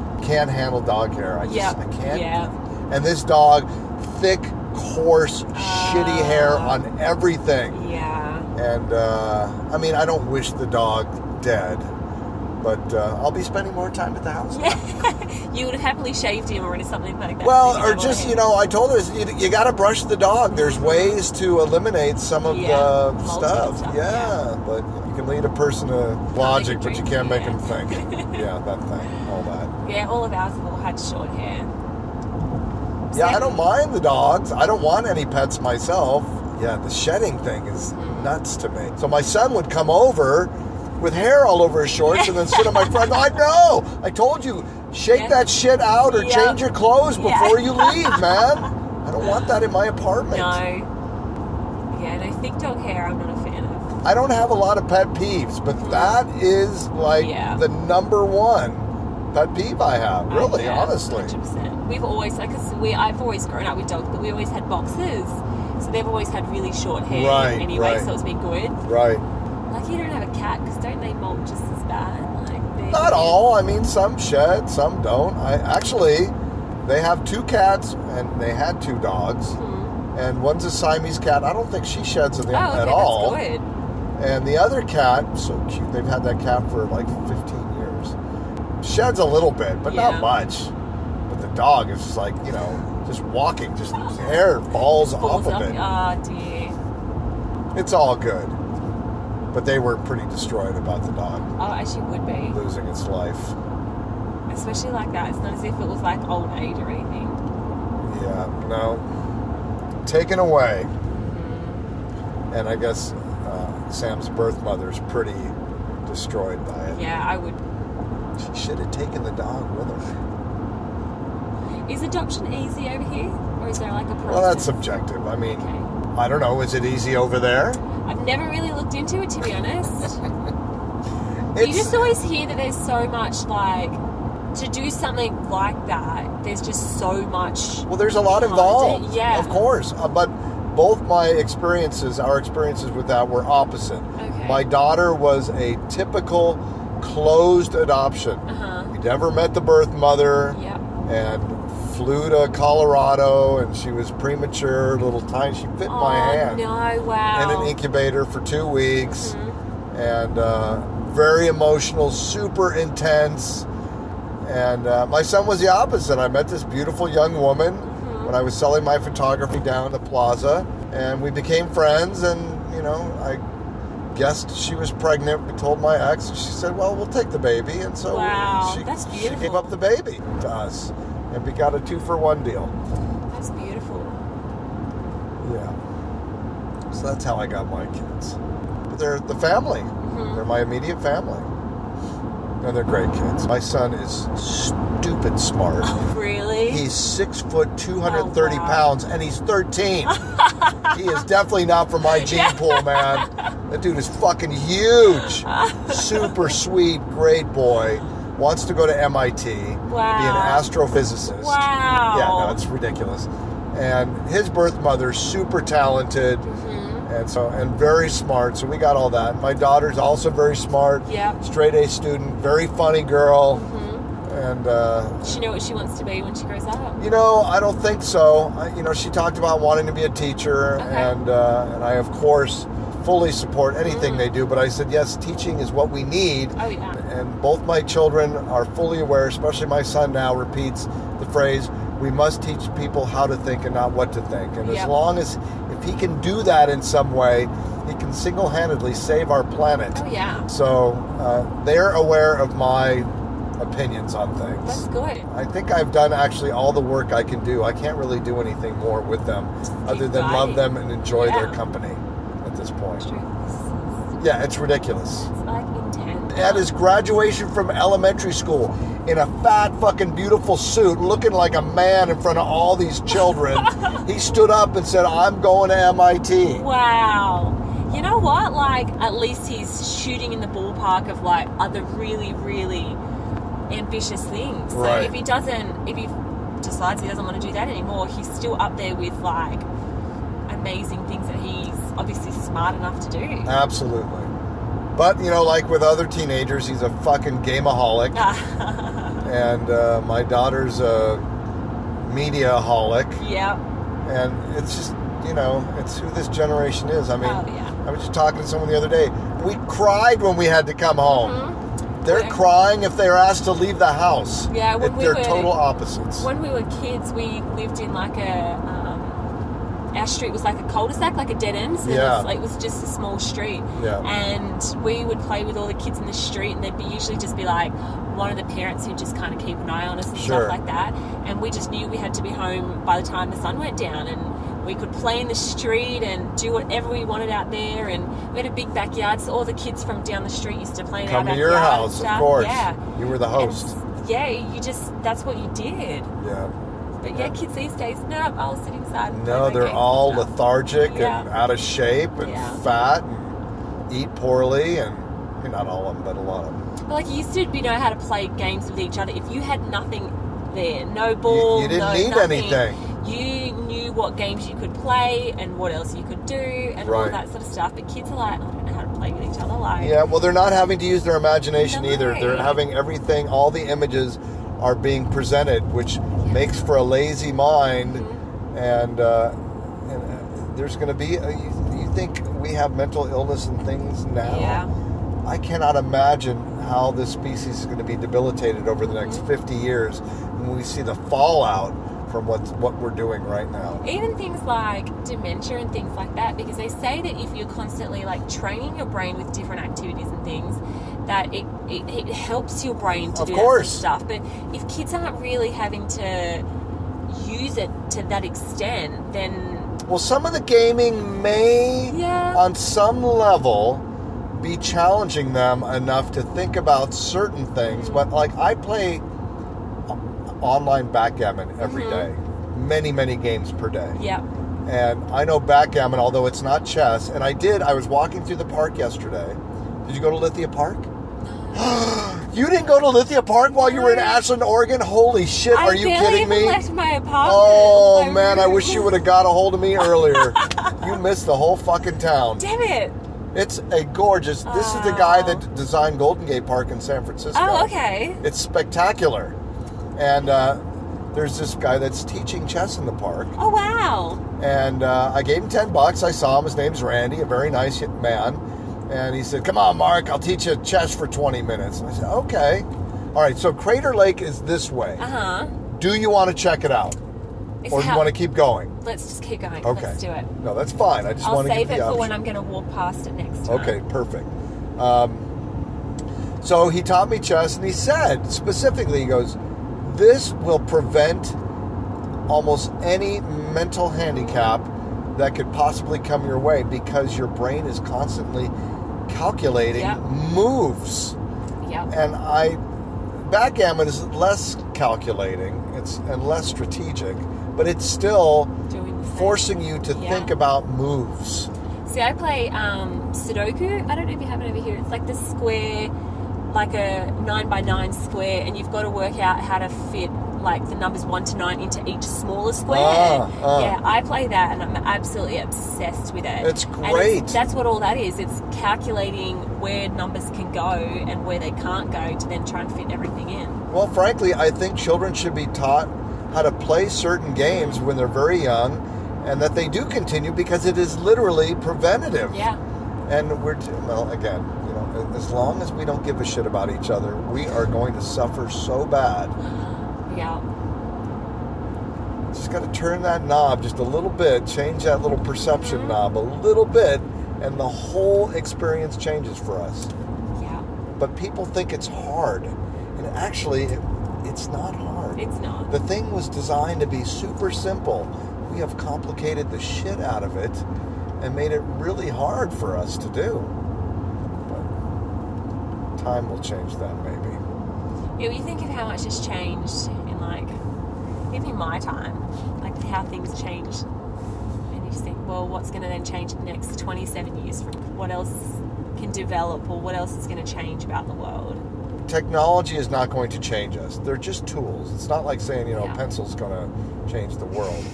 Ideas of how we inform ourselves is Yeah. going to change us. That's the only thing actually that can change us is how we instruct our, each other and ourselves. So we'll see. It'll be interesting. It will be. I volunteered for three years at the middle school while my kids were there because not even to, I wanted to spend time with my children. It was a way to backdoor have a relationship Yeah. with them. And through that, I got to do other things and be relatively influential in school. And I stopped because I could see that people should learn ethics and how to think. Yeah. And they're not taught how to think. No. It's not even remotely on the curriculum to teach you how to leverage and use this. Yeah. And how could you not teach people how to think?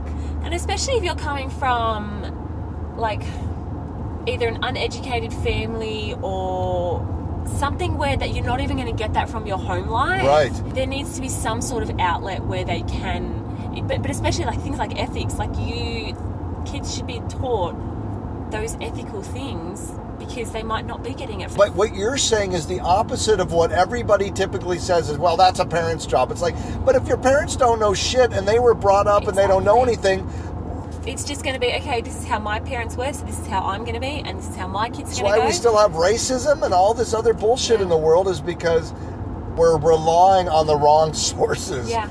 to inform us that we can be thinking differently. Yeah, like people are always going to have their opinions, and Of course. that's fine. But if you can then help these kids develop a different idea or different course, concept, of course. that could be out there other than solely what their parents have implanted into their head. it used to be so exciting for me. I would have these philosophical conversations with these middle school students, Mm. and you could see their eyes light up. They want to talk about this stuff, they Yeah. want to discover themselves and all these aspects that are never even touched upon.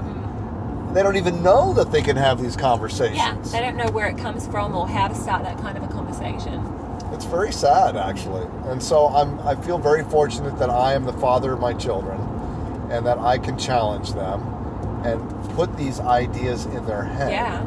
And then hopefully they'll have conversations with their people about And it just things. expands their thought process. And even if they're sitting on a computer and go, well, this is something that I have a thought about, they can always then research it further as well. Right, right. It just it gives them a chance to then develop their ideas and But they're not even taught how to stop and think. no. They don't even know what contemplation means. They don't.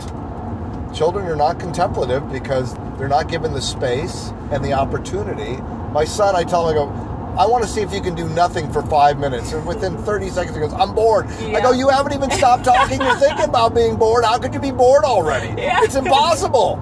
Just, just be there. Be, just be. Just Can't you exist just for a while? Mm-hmm. sit with yourself and with your thoughts for just a minute? So we label them with ADHD and we load them up with drugs and we fuck them up for the rest of their Mm-hmm. Yep, lives. and we think the drugs is going to fix it. And then oh they no, get we're just reliant creating on it more and- mental illness, Yeah. more disconnect between each other. Mm-hmm. I'm so, I'm very fascinated by mental. Like so, last year I started a psychology degree at uni. Um, Just Awesome. doing it part time as I can, sort of thing. But just solely for the fact, and whether or not I end up ever using it at work or I get into a different career path, I Doesn't don't matter. know. Everybody should take a psychology class. We all need to know what behaviors you can Mm-hmm. avoid based on having knowledge of how to deal with you Yeah. and the rest of your people. and it's just fascinating. Like drug affected mental illness, I'm not as interested in, but genuine mental illness, I find it fascinating just what goes through someone's head. Like what thought process they had makes their actions think. Like what are they doing that makes them think that that action is normal or all of that sort of stuff. It's just amazing. Like You know we have the cure for that. It's, it grows out of the fucking ground. Psychotropic therapy is the future of eliminating mental illness. Have you ever done mushrooms? nope, or, nothing, never ever. Okay. okay. Not well, even ever smoked, like, not even a cigarette, let alone weed or anything like that. so you're completely completely Drug-free. Drug free. no. That's I think it's cool, but this stuff was not left here for nothing. Hmm. It has purpose, and we're gonna find out as we let go of our thoughts around things that this stuff is what's going to save us from ourselves.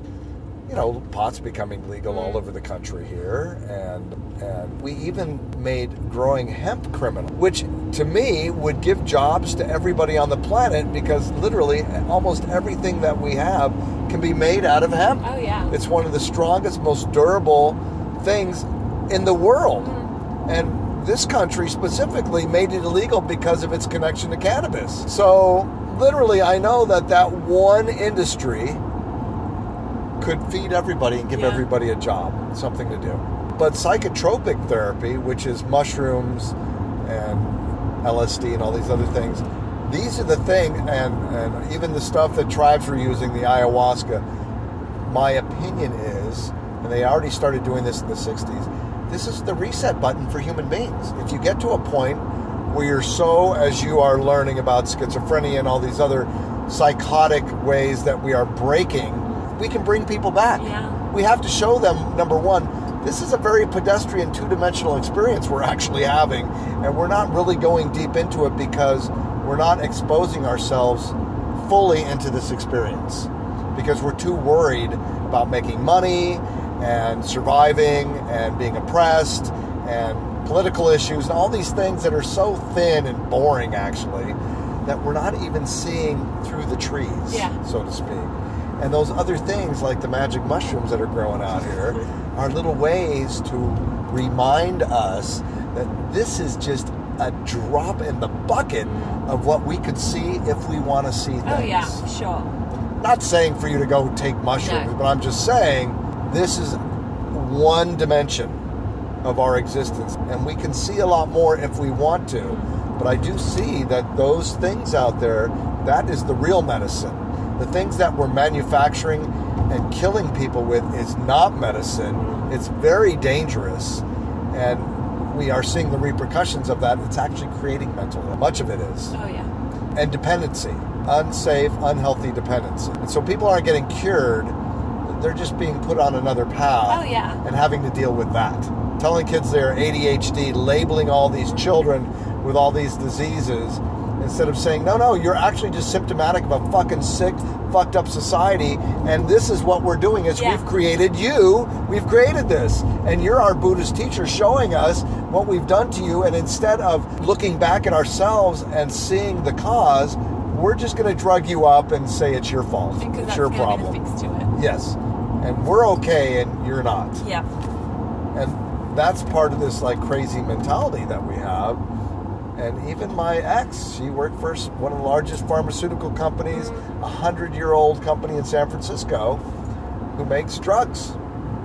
And, uh, you know, it, I don't think she ever thought for one second in her almost 20 year career that she's part of an organization that's killing people. Yeah. Listen, anything that has to be a disclaimer that says, you know, may cause internal bleeding, thoughts of suicide. Have you ever heard the Latin term caveat emptor? You know what that No. means? It means buyer beware. Even on the operating manual for the iPhone, in very tiny letters, it says, keep the phone six inches away from your fucking skin because it emits things that could potentially cause problems for you. Those electromagnetic waves. We are warned all the time, Yeah. yet we st- and even the guys that we say are trying to kill us are still warning us. They're still following suit and telling us, by the way, we're selling this to you, but we're telling you It's it's, gonna not cause good all for this." you and Yeah. you could die from it. So if you buy it, you're a fucking idiot. Mm-hmm. We told you this was going to do this. I mean, we have no conscience around it, obviously. And because you're not calling us on us, we're not going to stop. And it's the same with governments and anything else where people are being oppressed. If you do not rise up and say no, why should they stop? Yeah. there's no reason for them to stop. So I think that's kind of the crux of the human condition is until we say we're going to do something differently, why should anybody stop doing what they're doing? Exactly. Because it's just happening that way. Like I know, listening to the ads over here, everything's gonna co- it's gonna cause it's gonna fix this problem, but it's gonna give you this this this this and this. Right, right. And you're like, well, why would I fix that problem when it's gonna give me all of these other That's right. issues? Like. And this is part of this lack of education. People are not thinking about that. People just want to feel better, and it's easy to pop a pill in your mouth. Oh yeah. and maybe take six or seven other pills to deal with the things that that's going to Yeah. cause. And so we've become a drugged culture. Mm-hmm. I don't mean drugs. I don't call the stuff out there even weed. Those are not drugs. What we put in ourselves that hurt us, those are drugs. Yeah. Those other things are plants. I mean, we didn't create those plants. Something else created those Yeah. plants. And everything, I, I think just about everything you can find here has a use of some sort that we simply haven't discovered intelligently yet because we're stuck in this other paradigm of manufacturing our experience. And you just think like what you put all of these chemicals and God knows what else together to make this pill to make you better for whatever reason. But where does that come from? Like at what stage did they say this is what's gonna fix this problem? Like how Well, do it's you very know? scattershot anyway. I have a friend, Andy Baxter, who is a medical fitness expert, and he talks about this. And I gave him this example of I said, medicine is like a hitman at a crowded mall. He may take out a bunch of other people to get to that one person. And that's what medicine is. You may think that it targets one area, but this is a one system. Yeah. And if you attack one thing, you're attacking everything in Yep. some way. All manufactured medicine, for the most part, may help one thing, but it's causing other things in your body. It's unavoidable. Yeah. So we're still playing that game of making people sick, trying to make people better. Oh for sure. Which you is even think nuts. of like Panadol or something like that, like is it is it really working or is it just the you think you've taken it, alright, my headache's now gone. Even the placebo effect, we should be really using more of that Mm, and for allowing the sure. mind to do the healing. And it's okay to have a little trickery or at least teach people how to fake themselves out Yeah. into healing themselves. Okay, I'm going to do an experiment with you. Okay. Do you know who Eckhart Tolle is? No, I do not. He wrote a book called The Power of Now. Okay. very powerful book. So think about your right hand. Yeah. When you feel something in your right hand, raise your left hand. Okay. Now, think about your left foot. When you feel something in your left foot, raise your right hand. What did you just do just now? I like focused on that one area. But what overall did you just do? What fucking magic human thing did you just do that nobody will ever show you again and nobody would have showed you if I didn't show you? You moved your own fucking energy at will, wherever you wanted to. Yeah. Which means, if it takes 15,000 hours to be genius at at something, what could you potentially do based on the little bit of exercise you just did that you got instant results with? Yeah. Like, it- It's, it's uh, It's infinite. yeah. I have no idea what you could do. You could move fucking mountains. You're not taught anything. We're not shown anything. I did this in a middle school leadership class, and at the end of the class, there was a, a round table with a bunch of boys sitting around, and they put a piece of popcorn in the middle of the table and collectively tried to move it. If they practiced it, they Yeah. would have fucking moved it. Yeah. So this is what I mean by we're not serving each other. We're not showing each other how incredibly powerful we are. And if you can do that, that means you can heal yourself. And that means that that energy is pushed out of your body. You can heal somebody else. You can do things. It just shows that we have an immense responsibility for an unlimited power source we have that we have no concept of at all. We have no idea. No. one ever would have shown that to you. And even you know it now, you may forget about it and never think about it again but have use for that in the future, even in your own work, even in how you approach an assailant or anybody, that you can actually take your thoughts and manipulate how that person is Yeah, feeling or thinking in 100%. any moment and change the scenario. How amazing is that? Yeah, like the, just the, the power of the, like your own mind, distance that it can potentially go. Yes. And it's been proven there's a movie called I Am. You ever heard of it? No. Oh, it's great. You should find it. One of the most successful young Hollywood directors in the history of comedy did all of Jim Carrey's movie. Ace Ventura did all these movies. He had a bike accident, bicycle, and uh, he thought he was going to die. And he was in the hospital for a long time. And he wasn't recovering. He gave pretty much everything up on a journey to find out what true happiness is and went all over the world and made this fantastic movie. And this one part where he goes into an organization called HeartMath and they literally can measure the energy that comes off of your body and off Wow. of your heart. Literally, just with an oscilloscope, putting they put the sensor in a little petri dish of yogurt, and they put him in front of this petri dish, and they asked him questions, and the question was something like, "Have you spoken to your attorney today?" And you could see the whole thing. It created agitation. Wow. And then they asked questions about love, and the whole thing evened out. And just so we are definitely pushing energy out of us. Oh, yeah, And we are sure. definitely have energy in us that, if we are in certain level of control with, makes us feel a certain way.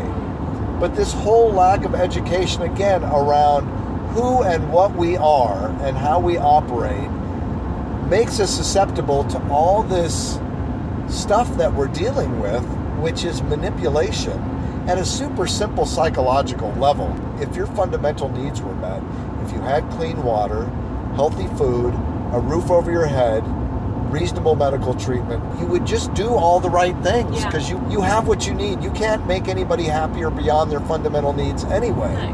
That's the story of the man who's walking through the forest and he's tired and he's hungry and he's wet and he sees a little house with a little curlicue of smoke and he sees a light in the window and he knocks on the door someone lets him in and they give him warm clothes and he sits by the fire and has a meal and a place to sleep and that person cannot be made any happier with anything else but we're all looking for something more Yeah. and it's because we're not getting those needs met. So we think that it's more than that. We think we need things, but it's not things.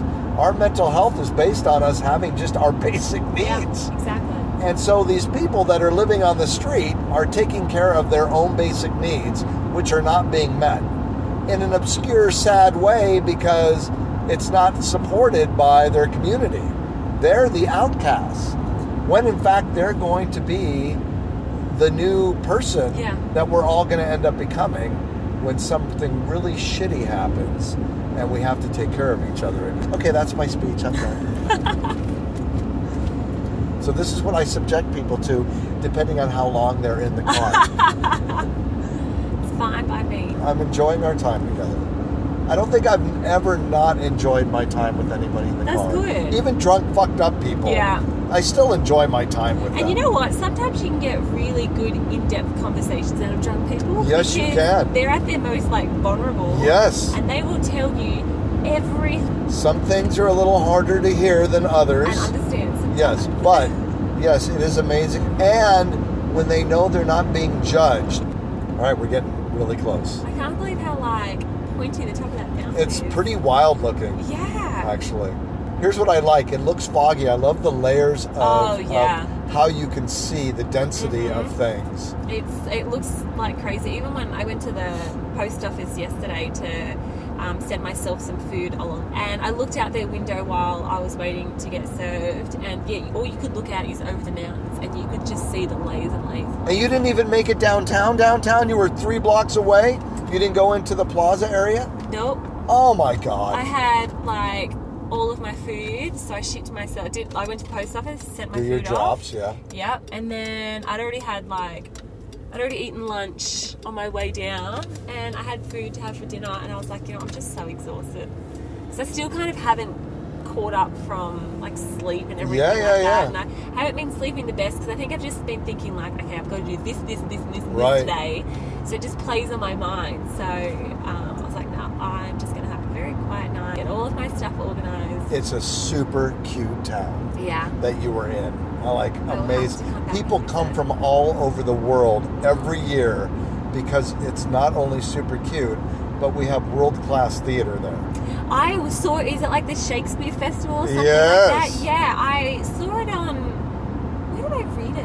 Oh, it must have been in the um you know how you get like the books inside the hotel and stuff Yeah. like that. I must have just been flicking through it and yeah, it came up that it was the Shakespeare Festival. I'm like, well that's kinda cool. It is incredible. The only other place in the world that has as good a Shakespeare festival is in England. Oh wow. you know, because that's where that guy's from. Yeah, I do love Shakespeare. Yeah, I mean, incredible. Relatively expensive, but uh, literally people come from all corners of the world Wow. just to see plays and come every year. Maybe And next spend a time lot when of money. I decide to do this again. Yes. And go south from Crater Lake. Yes, I will have to stop you back will. again. Then you'll see Crater Lake and see the town. Bring a camera with you, or Mm-hmm. Yeah, just I've got use- my GoPro in my Yeah, bag. nice. I was like, you know what? I wouldn't use it because I'd have to stop, get it out of my bag, pain in the ass. use it, put it back in my bag, then keep going. Whereas at least my GoPro, it's in like a little pocket on my side straps, so I'll have it right there. I'm a pro photographer. I sold all my shit before I left for Thailand. Everything I own, pretty much. And uh, I bought a little Sony point and shoot, very powerful camera. Did an incredible job. Yeah.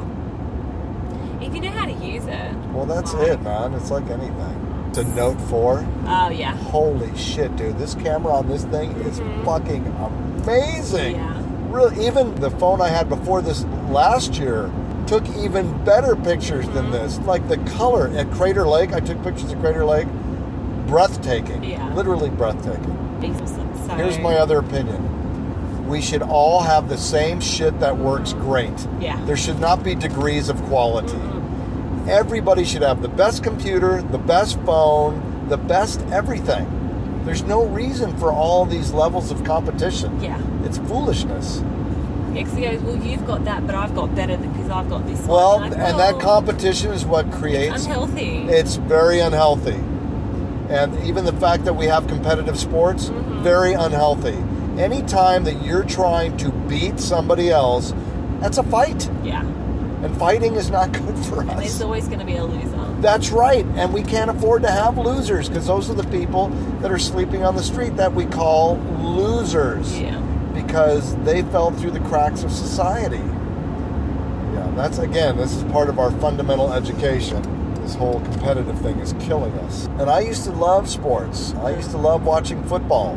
not soccer, but football. Yeah, I'm a soccer person. And uh, that's going to be a tough sell, though. That might be the hardest sell, is eliminating competition and creating cooperation and Yeah. collaboration instead. But I think because I think it's just bred into people that to be the best, like if you want something, you have to be the best at what you're doing. So there's always going to be people who are wanting to be better than somebody else. You don't have to be the best, just be good.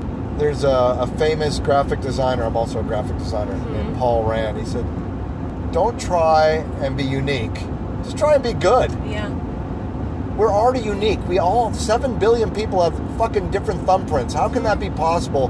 That's so amazing in itself. Yeah. Look at us how we're portrayed in like science fiction movies. We're all wearing the same outfit. We're not eating meat. We're vegans pretty much. So we're being portrayed actually as reasonable Yeah. beings in the future. And since art imitates life, imitating art, it's probably how we're going to end up is Yeah. whatever we see. Like the flip phones, the Star Trek phones, that's what we started with Yeah. cell phones.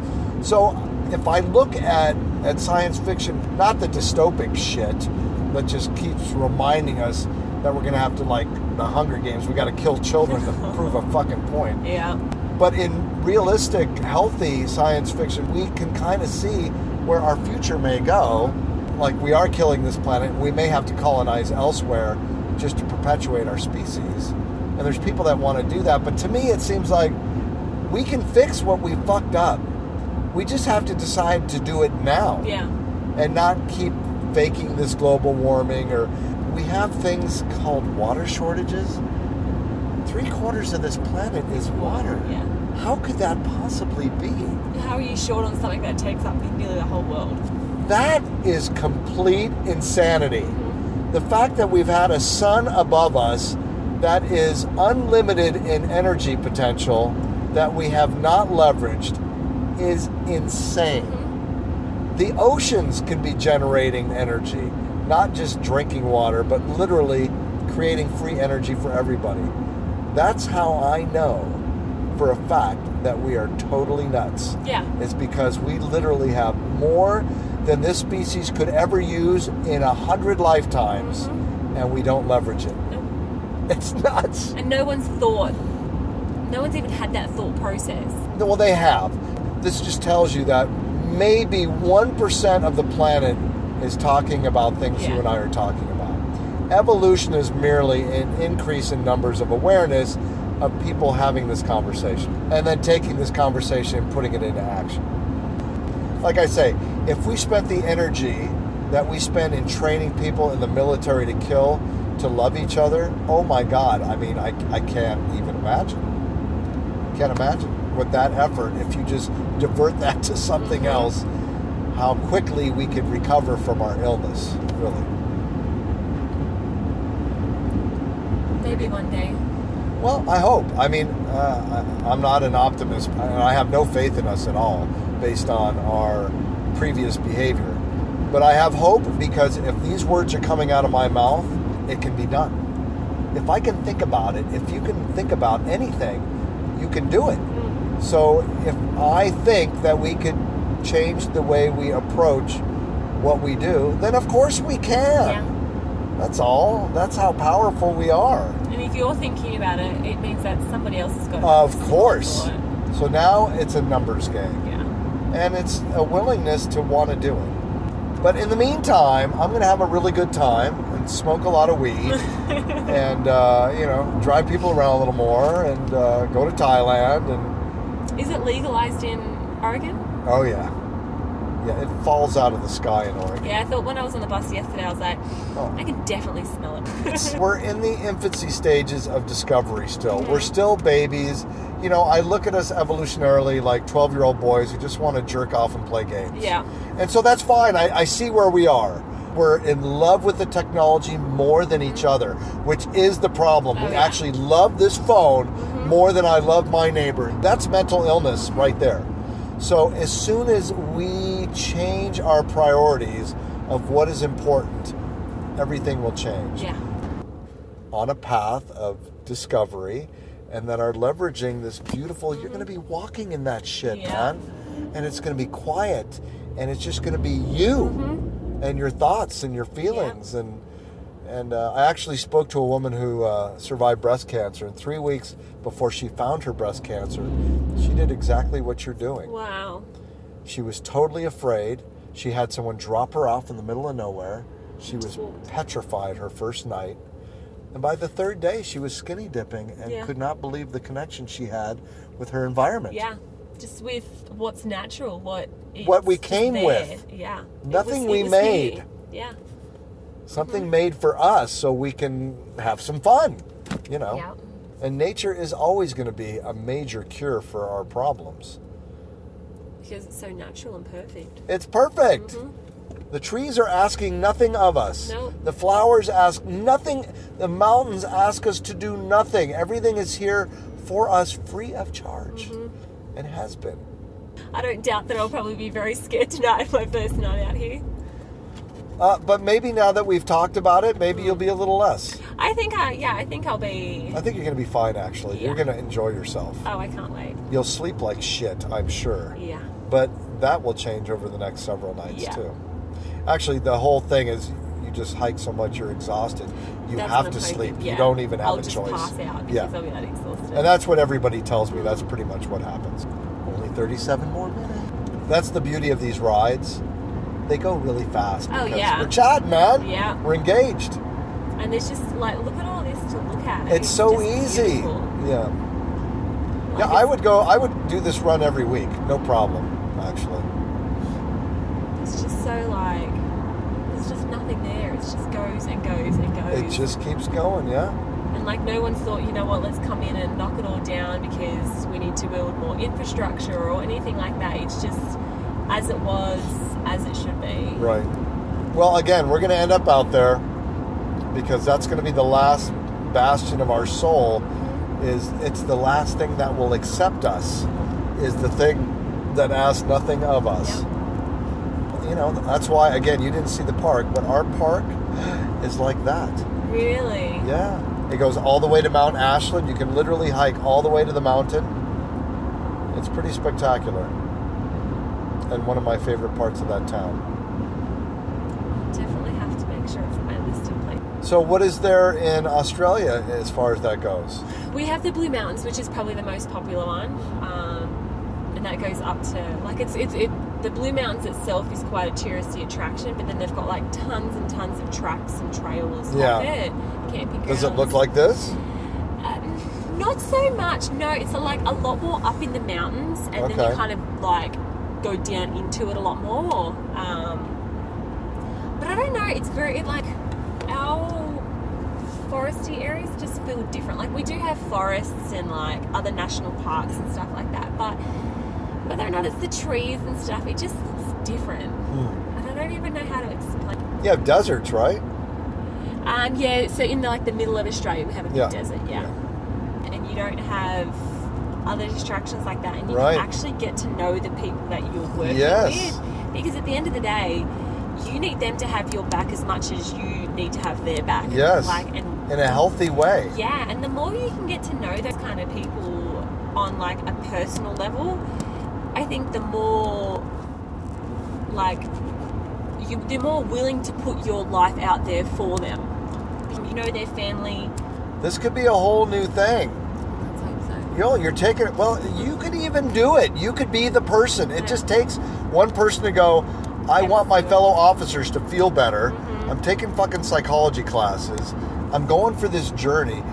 You are going to get informed on this journey. One day my dream would be to have like like a ranch style place where people who suffer from PTSD and I suppose mainly in the police force because Yeah. it's not really something that's really that talked about. Right, of course. I would love to have a place where you can just go that's in the middle of nowhere and there's animals and just things like that that you can interact with that is just a relaxing environment. Whether or not there'd be people there who like actual psychologists and stuff like Well, that. you'd but have just- mentors and coaches just to guide yeah, you through the just experience. Something that I don't know, just it's just not it's not talked about and it's not dealt with enough. And to think of the thing, and even like ex-servicemen and stuff like Sure. that. Like, and even you look at ambos as well, like the ambulance officers, paramedics, fireys, even because Anybody who's some of- seeing horrific things and have have to do Exactly. unusual human tasks something- because of yeah, us Yeah, should be detoxified as much as possible. yeah. Well, maybe that's your thing, baby. That Uh, could be your new that's- thing. That's what I. One day, that is what I would love to achieve. Well, I just documented what you just said, so I have so in ten proof. years' time, I'll give you a call back. I "Hey, hope do you so. Remember that? would be the greatest phone call I could ever Yeah. receive, honey. Seriously, that would be awesome to hear that you actually did something like that. It's just well, because like I at work the other week, um, there was a guy who ended up setting himself on fire in front of a heap of cops. He ended up surviving. They had extinguishers there, and they put him out and whatnot. But one of the guys in my office, and I know he's fine from it, but he like takes the piss. But he's like, no one at all called me to find out if I was alright from it. Because seeing someone set themselves on fire isn't the most pleasant experience. N- You would never hope to ever see that on Of somebody. course not. But he's like, yeah, no one at any stage thought to give them all a call. And usually they're supposed to. If you go to um, a job where someone's suicided or something like that, we have um, part of our organisation people who just call you up and just make sure you're doing all right, Right, check in and all check that sort of in, stuff. Which it should be there because you need to like if something happened to me i wouldn't be the type of person that would reach out and be like hey can i talk about it Right. you need that person to come to you Yes, yes, Um, support, man. and yeah he, when he said like no one called him and stuff i was like well like you never know that could have been the the, the tipping point for somebody That's who's right. just gone you know what like it's all a bit much for me now and unfortunately and I, have, it, I'm, sp- I suppose it happens worldwide is that a lot of cops just get to that stage and it's too much for them and they They break. yeah, they break, and whether or not it, it, it, it they're around people who can then end up pulling them back, or they end up taking their own lives. Like Right. it's Well, that's it again.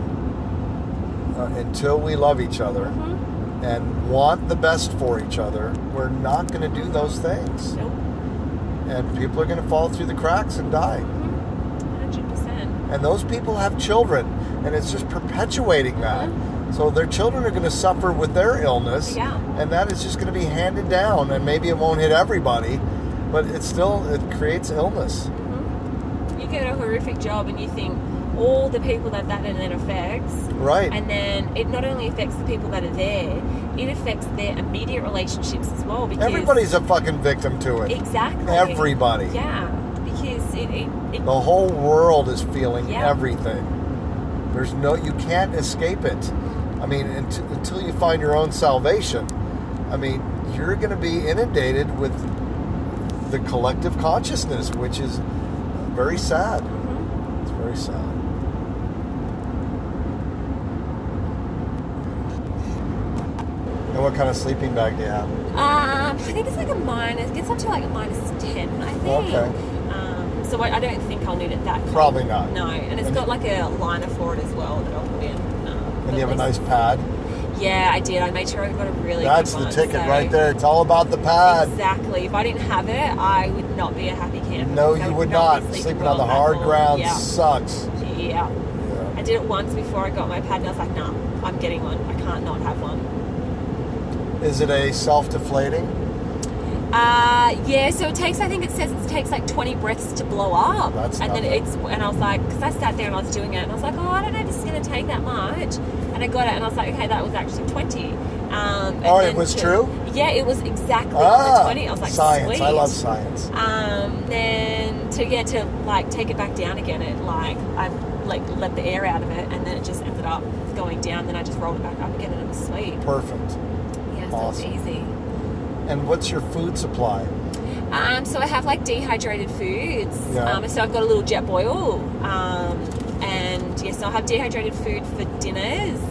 Breakfasts I do have like oatmeal, but I've got like um, like the bars and stuff as well. Yeah. And then lunches, I've just got like kind of snacky food. I'm not really a lunchy kind of person. Right. Um, so it's just more like snacky kind of food along the way. And then like little trail mixes. Made sure I put like chocolate and lollies in there as well. I was going to say, did you put some Snickers bars in there? I didn't do Snickers. I did M and M's instead. Though. Ah. Yeah, they, I did read because they're like M and M's is a really good chocolate because the chocolate doesn't really melt. It takes a long Right. time for it to melt. Ah, I was like, ah. I never interesting. thought of it something like That's that. good. I But never yeah. thought of that either. Never Yeah. heard anybody else say that Yeah, because so- they mostly carry Snickers bars. A, a lot of people are really big on Snickers, so I was gonna get some, but I was like, you know what? Maybe I'll wait till like my next stop and then get some more chocolate one on Right. there as well. So oh my God, you're going to be such a skinny Mickey when I you're done, know. baby. Holy God. I know. So I said, I'm like, I'm gonna come back, and because everyone's like, yeah, people normally go on holidays and put on weight. I'm like, I'm gonna You're come the back and I'm gonna be opposite. so skinny. People aren't going to I'll be recognize like having you. to like scoff down food before I come back home and stuff. So my big thing in America is your mac and cheese over here is like amazing. I love mac and cheese over here. I get why? so- why is it so different? Is it because I- of the cheese? yeah, I suppose you have so. cheese? It's different. Ah. Like I don't know, and like you can't. You know how most like restaurants will have like even sides of mac and cheese. Yeah. We don't have that. Like it's not a big. It's not a thing. demand. No, it's not a big thing over there. Um, You could open up a mac and cheese restaurant, I would man. love it. I love mac and cheese. so much. You're, that's why all the kids love it. Kids eat that for the Mm-hmm. Yeah. first 20 years of their life. Yeah, I would gladly have that every single day. That is for so funny. 20 years. Uh, So I'll make sure I have like plenty of it. so did you before I go. bring some instant mac and cheese with you? I do. It's not in. It's not in my bag now. It's in one of the packs that I get along Oh, the way. okay. So I did make sure I got some mac and cheese. That's good. Yeah. Is it the deluxe that all you have to do is heat the noodles and just Well, this one's one of the dehydrated ones, Ah. so I don't know how amazing it's going to be. It still looked pretty cheesy when I was like dividing it up. is amongst it the from bags. America or is it? Yeah, it's from okay, over here. all Yeah, right. it's from one of the camping It'll probably stores, better than so- anything that you can even get Hopefully. fresh at home. Yeah, definitely. My mum does make it for me sometimes, but just not the cheese. Like it's not the real American cheese. She just does it without normal cheese and stuff. So, So what it's is the not- cheese you guys have? We just have like normal, like I think she just puts like normal tasty cheese in it. But you know how yours is What's like that. tasty cheese? I know it's, That's it's a, made up. no, it is like that's the like that's Tasty. The type You can of say cheese. tasty Yeah. everything. it's just a brand name, right? It's like a cheddar cheese. Ah, I think. okay, okay, yeah. okay. But like you know how yours is like that really like bright kind of like Yes. orangey yellow. Yes. Yeah, ours isn't. Ours is like a lot like lighter coloured stuff, so it doesn't probably have quite that strong, strong taste. to it. Right. So, I don't know. I just love it. So Americans love our cheese, Oh, I do man. love cheese. Got cows everywhere making cheese. Yeah. It's probably going to be my splurge when I'm over here for a little while. Just getting some cheese. Oh yeah. Can't you bring some home? Um, I don't know Can't actually. you travel with cheese? I'd have to double check could if I can travel take with it back cheese. into the. I suppose if it's all sealed up and stuff, I Yeah. suppose I can take it back. Yeah, that I promised um, that I would take back Reese's Pieces, um, all that. So, and see, I, I'm not a fan of it because I don't like peanut butter. Uh-huh. Okay. But the guy I'm seeing, he's like in love with it. So I was like, all right, I'll bring you. He's some in love with back." peanut butter. Yeah, he loves Reese's Pieces and stuff. So I was like, all right, I'll bring you plenty back. Did you guys see E.T.? Oh, I love ET. Okay, well, you know that's where they became famous. Really? Yeah, don't you remember when he was leaving the Reese's Pieces? Yes, of course. Well, that, those are those weren't M and M's; they're Reese's Pieces, and they became very famous from that movie. Wow. Yeah. It's funny how like a movie or something like that can make something so popular. Well, you know that's influence. Mm-hmm. That's how we do it. Definitely. Now they just need to make movies about how to think differently Yeah. and see how that works. Although I used to be a movie guy, I used to go every week. I don't really go anymore because Mm. Yeah. it's just it's boring to me. I haven't been to. Oh, I went. and s- I saw the new Spider-Man movie. but- And I heard it was good. It is pretty good. I felt like it went for a long time, but it was pretty good. Okay. Um, I did get dragged there. It wasn't my own choice, but it was a good movie. But before that, I hadn't been to a movie in like probably over a year. I did go Uh, to see Wonder Woman with my kids. Oh yeah, Uh-huh. was that any good? I enjoyed it. Yeah. What What was interesting to me was Wonder Woman uh, was played by an Israeli woman. yeah, and she's gorgeous as well. Gorgeous. Yeah. She did a great job. But on my show, I made a, a little deal out of it, thinking, okay, was this a political move? Oh yeah, okay. I mean, not trying to add any conspiracy to it or anything, but just like I thought it was interesting that in the midst of all this difficulty we're having Uh-huh. with the Middle East, that we opted to make Wonder Woman an Israeli woman. Yeah. True, yeah.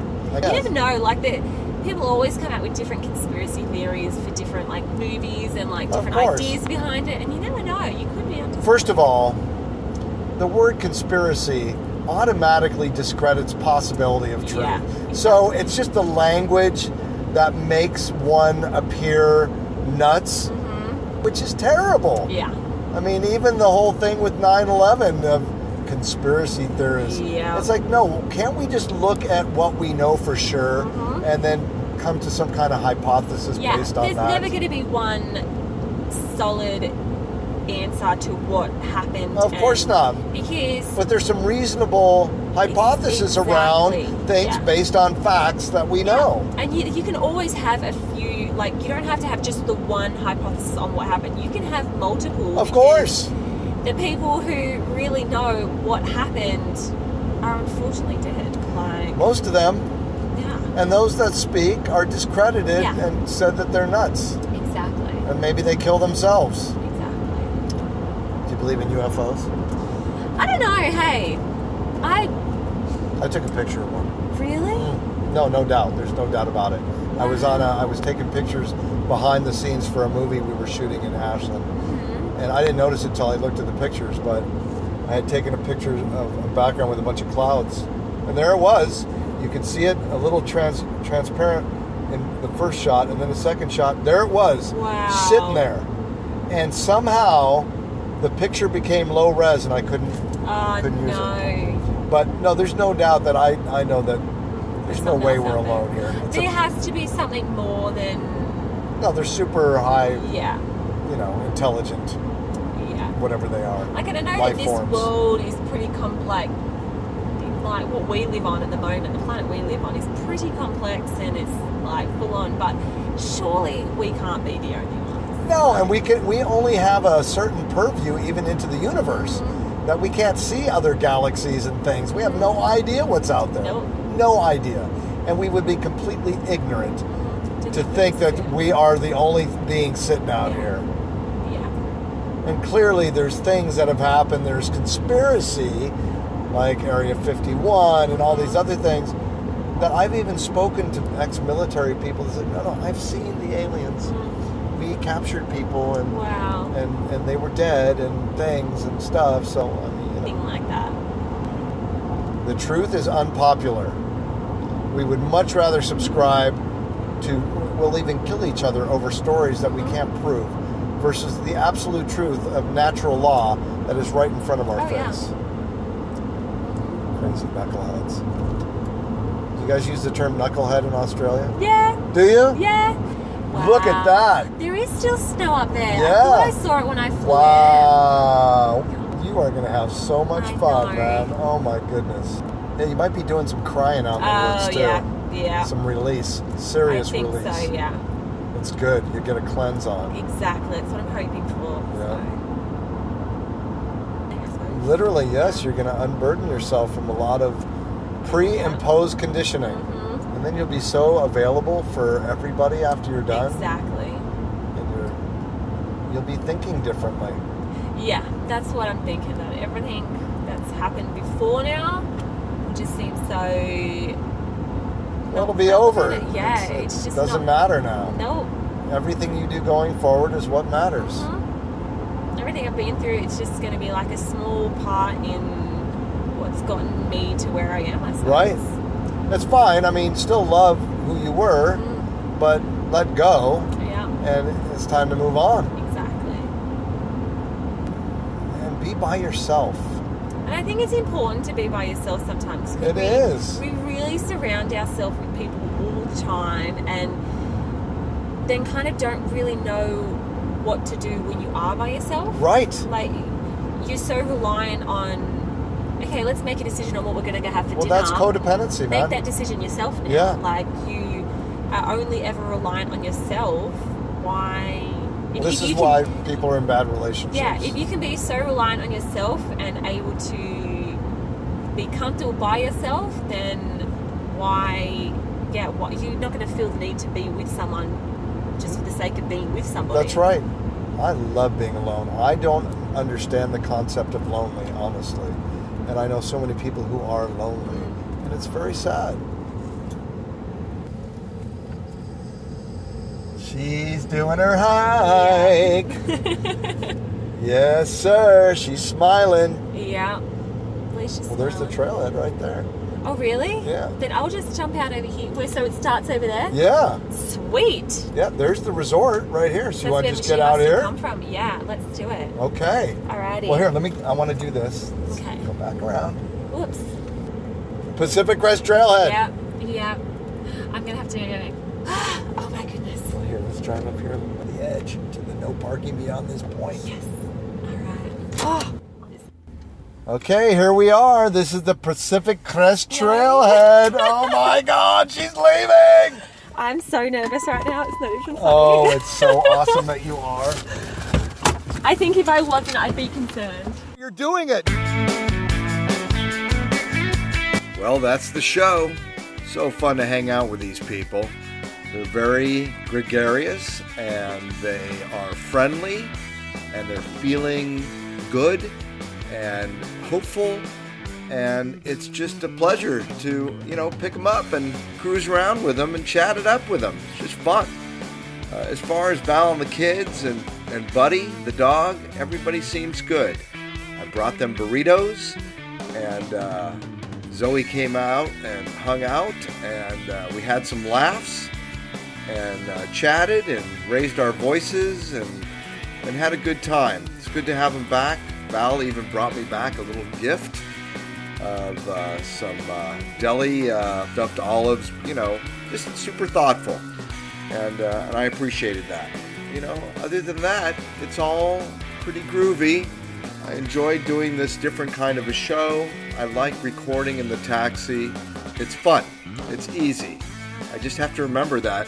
I have to look when I press that record button. I have to make sure that counter is going because I've done that a couple times where I press the button and, and the counter's not going. But it seems to be working. I just have to pay attention to what I'm doing. Pay attention. So there you go, ladies and gentlemen. Show number 15. I appreciate knowing that there are some people listening.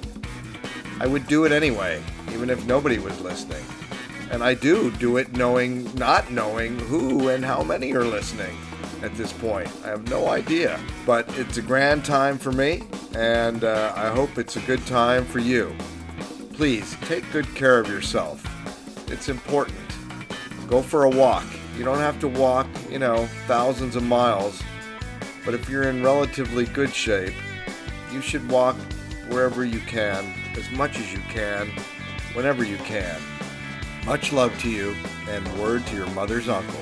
To find out more about Hiker Rhino and her cause to save the rhinos in South Africa, visit her online at hike4 the number 4 rhinos.com. And to find out more about the Pacific Crest Trail, visit pcta.org.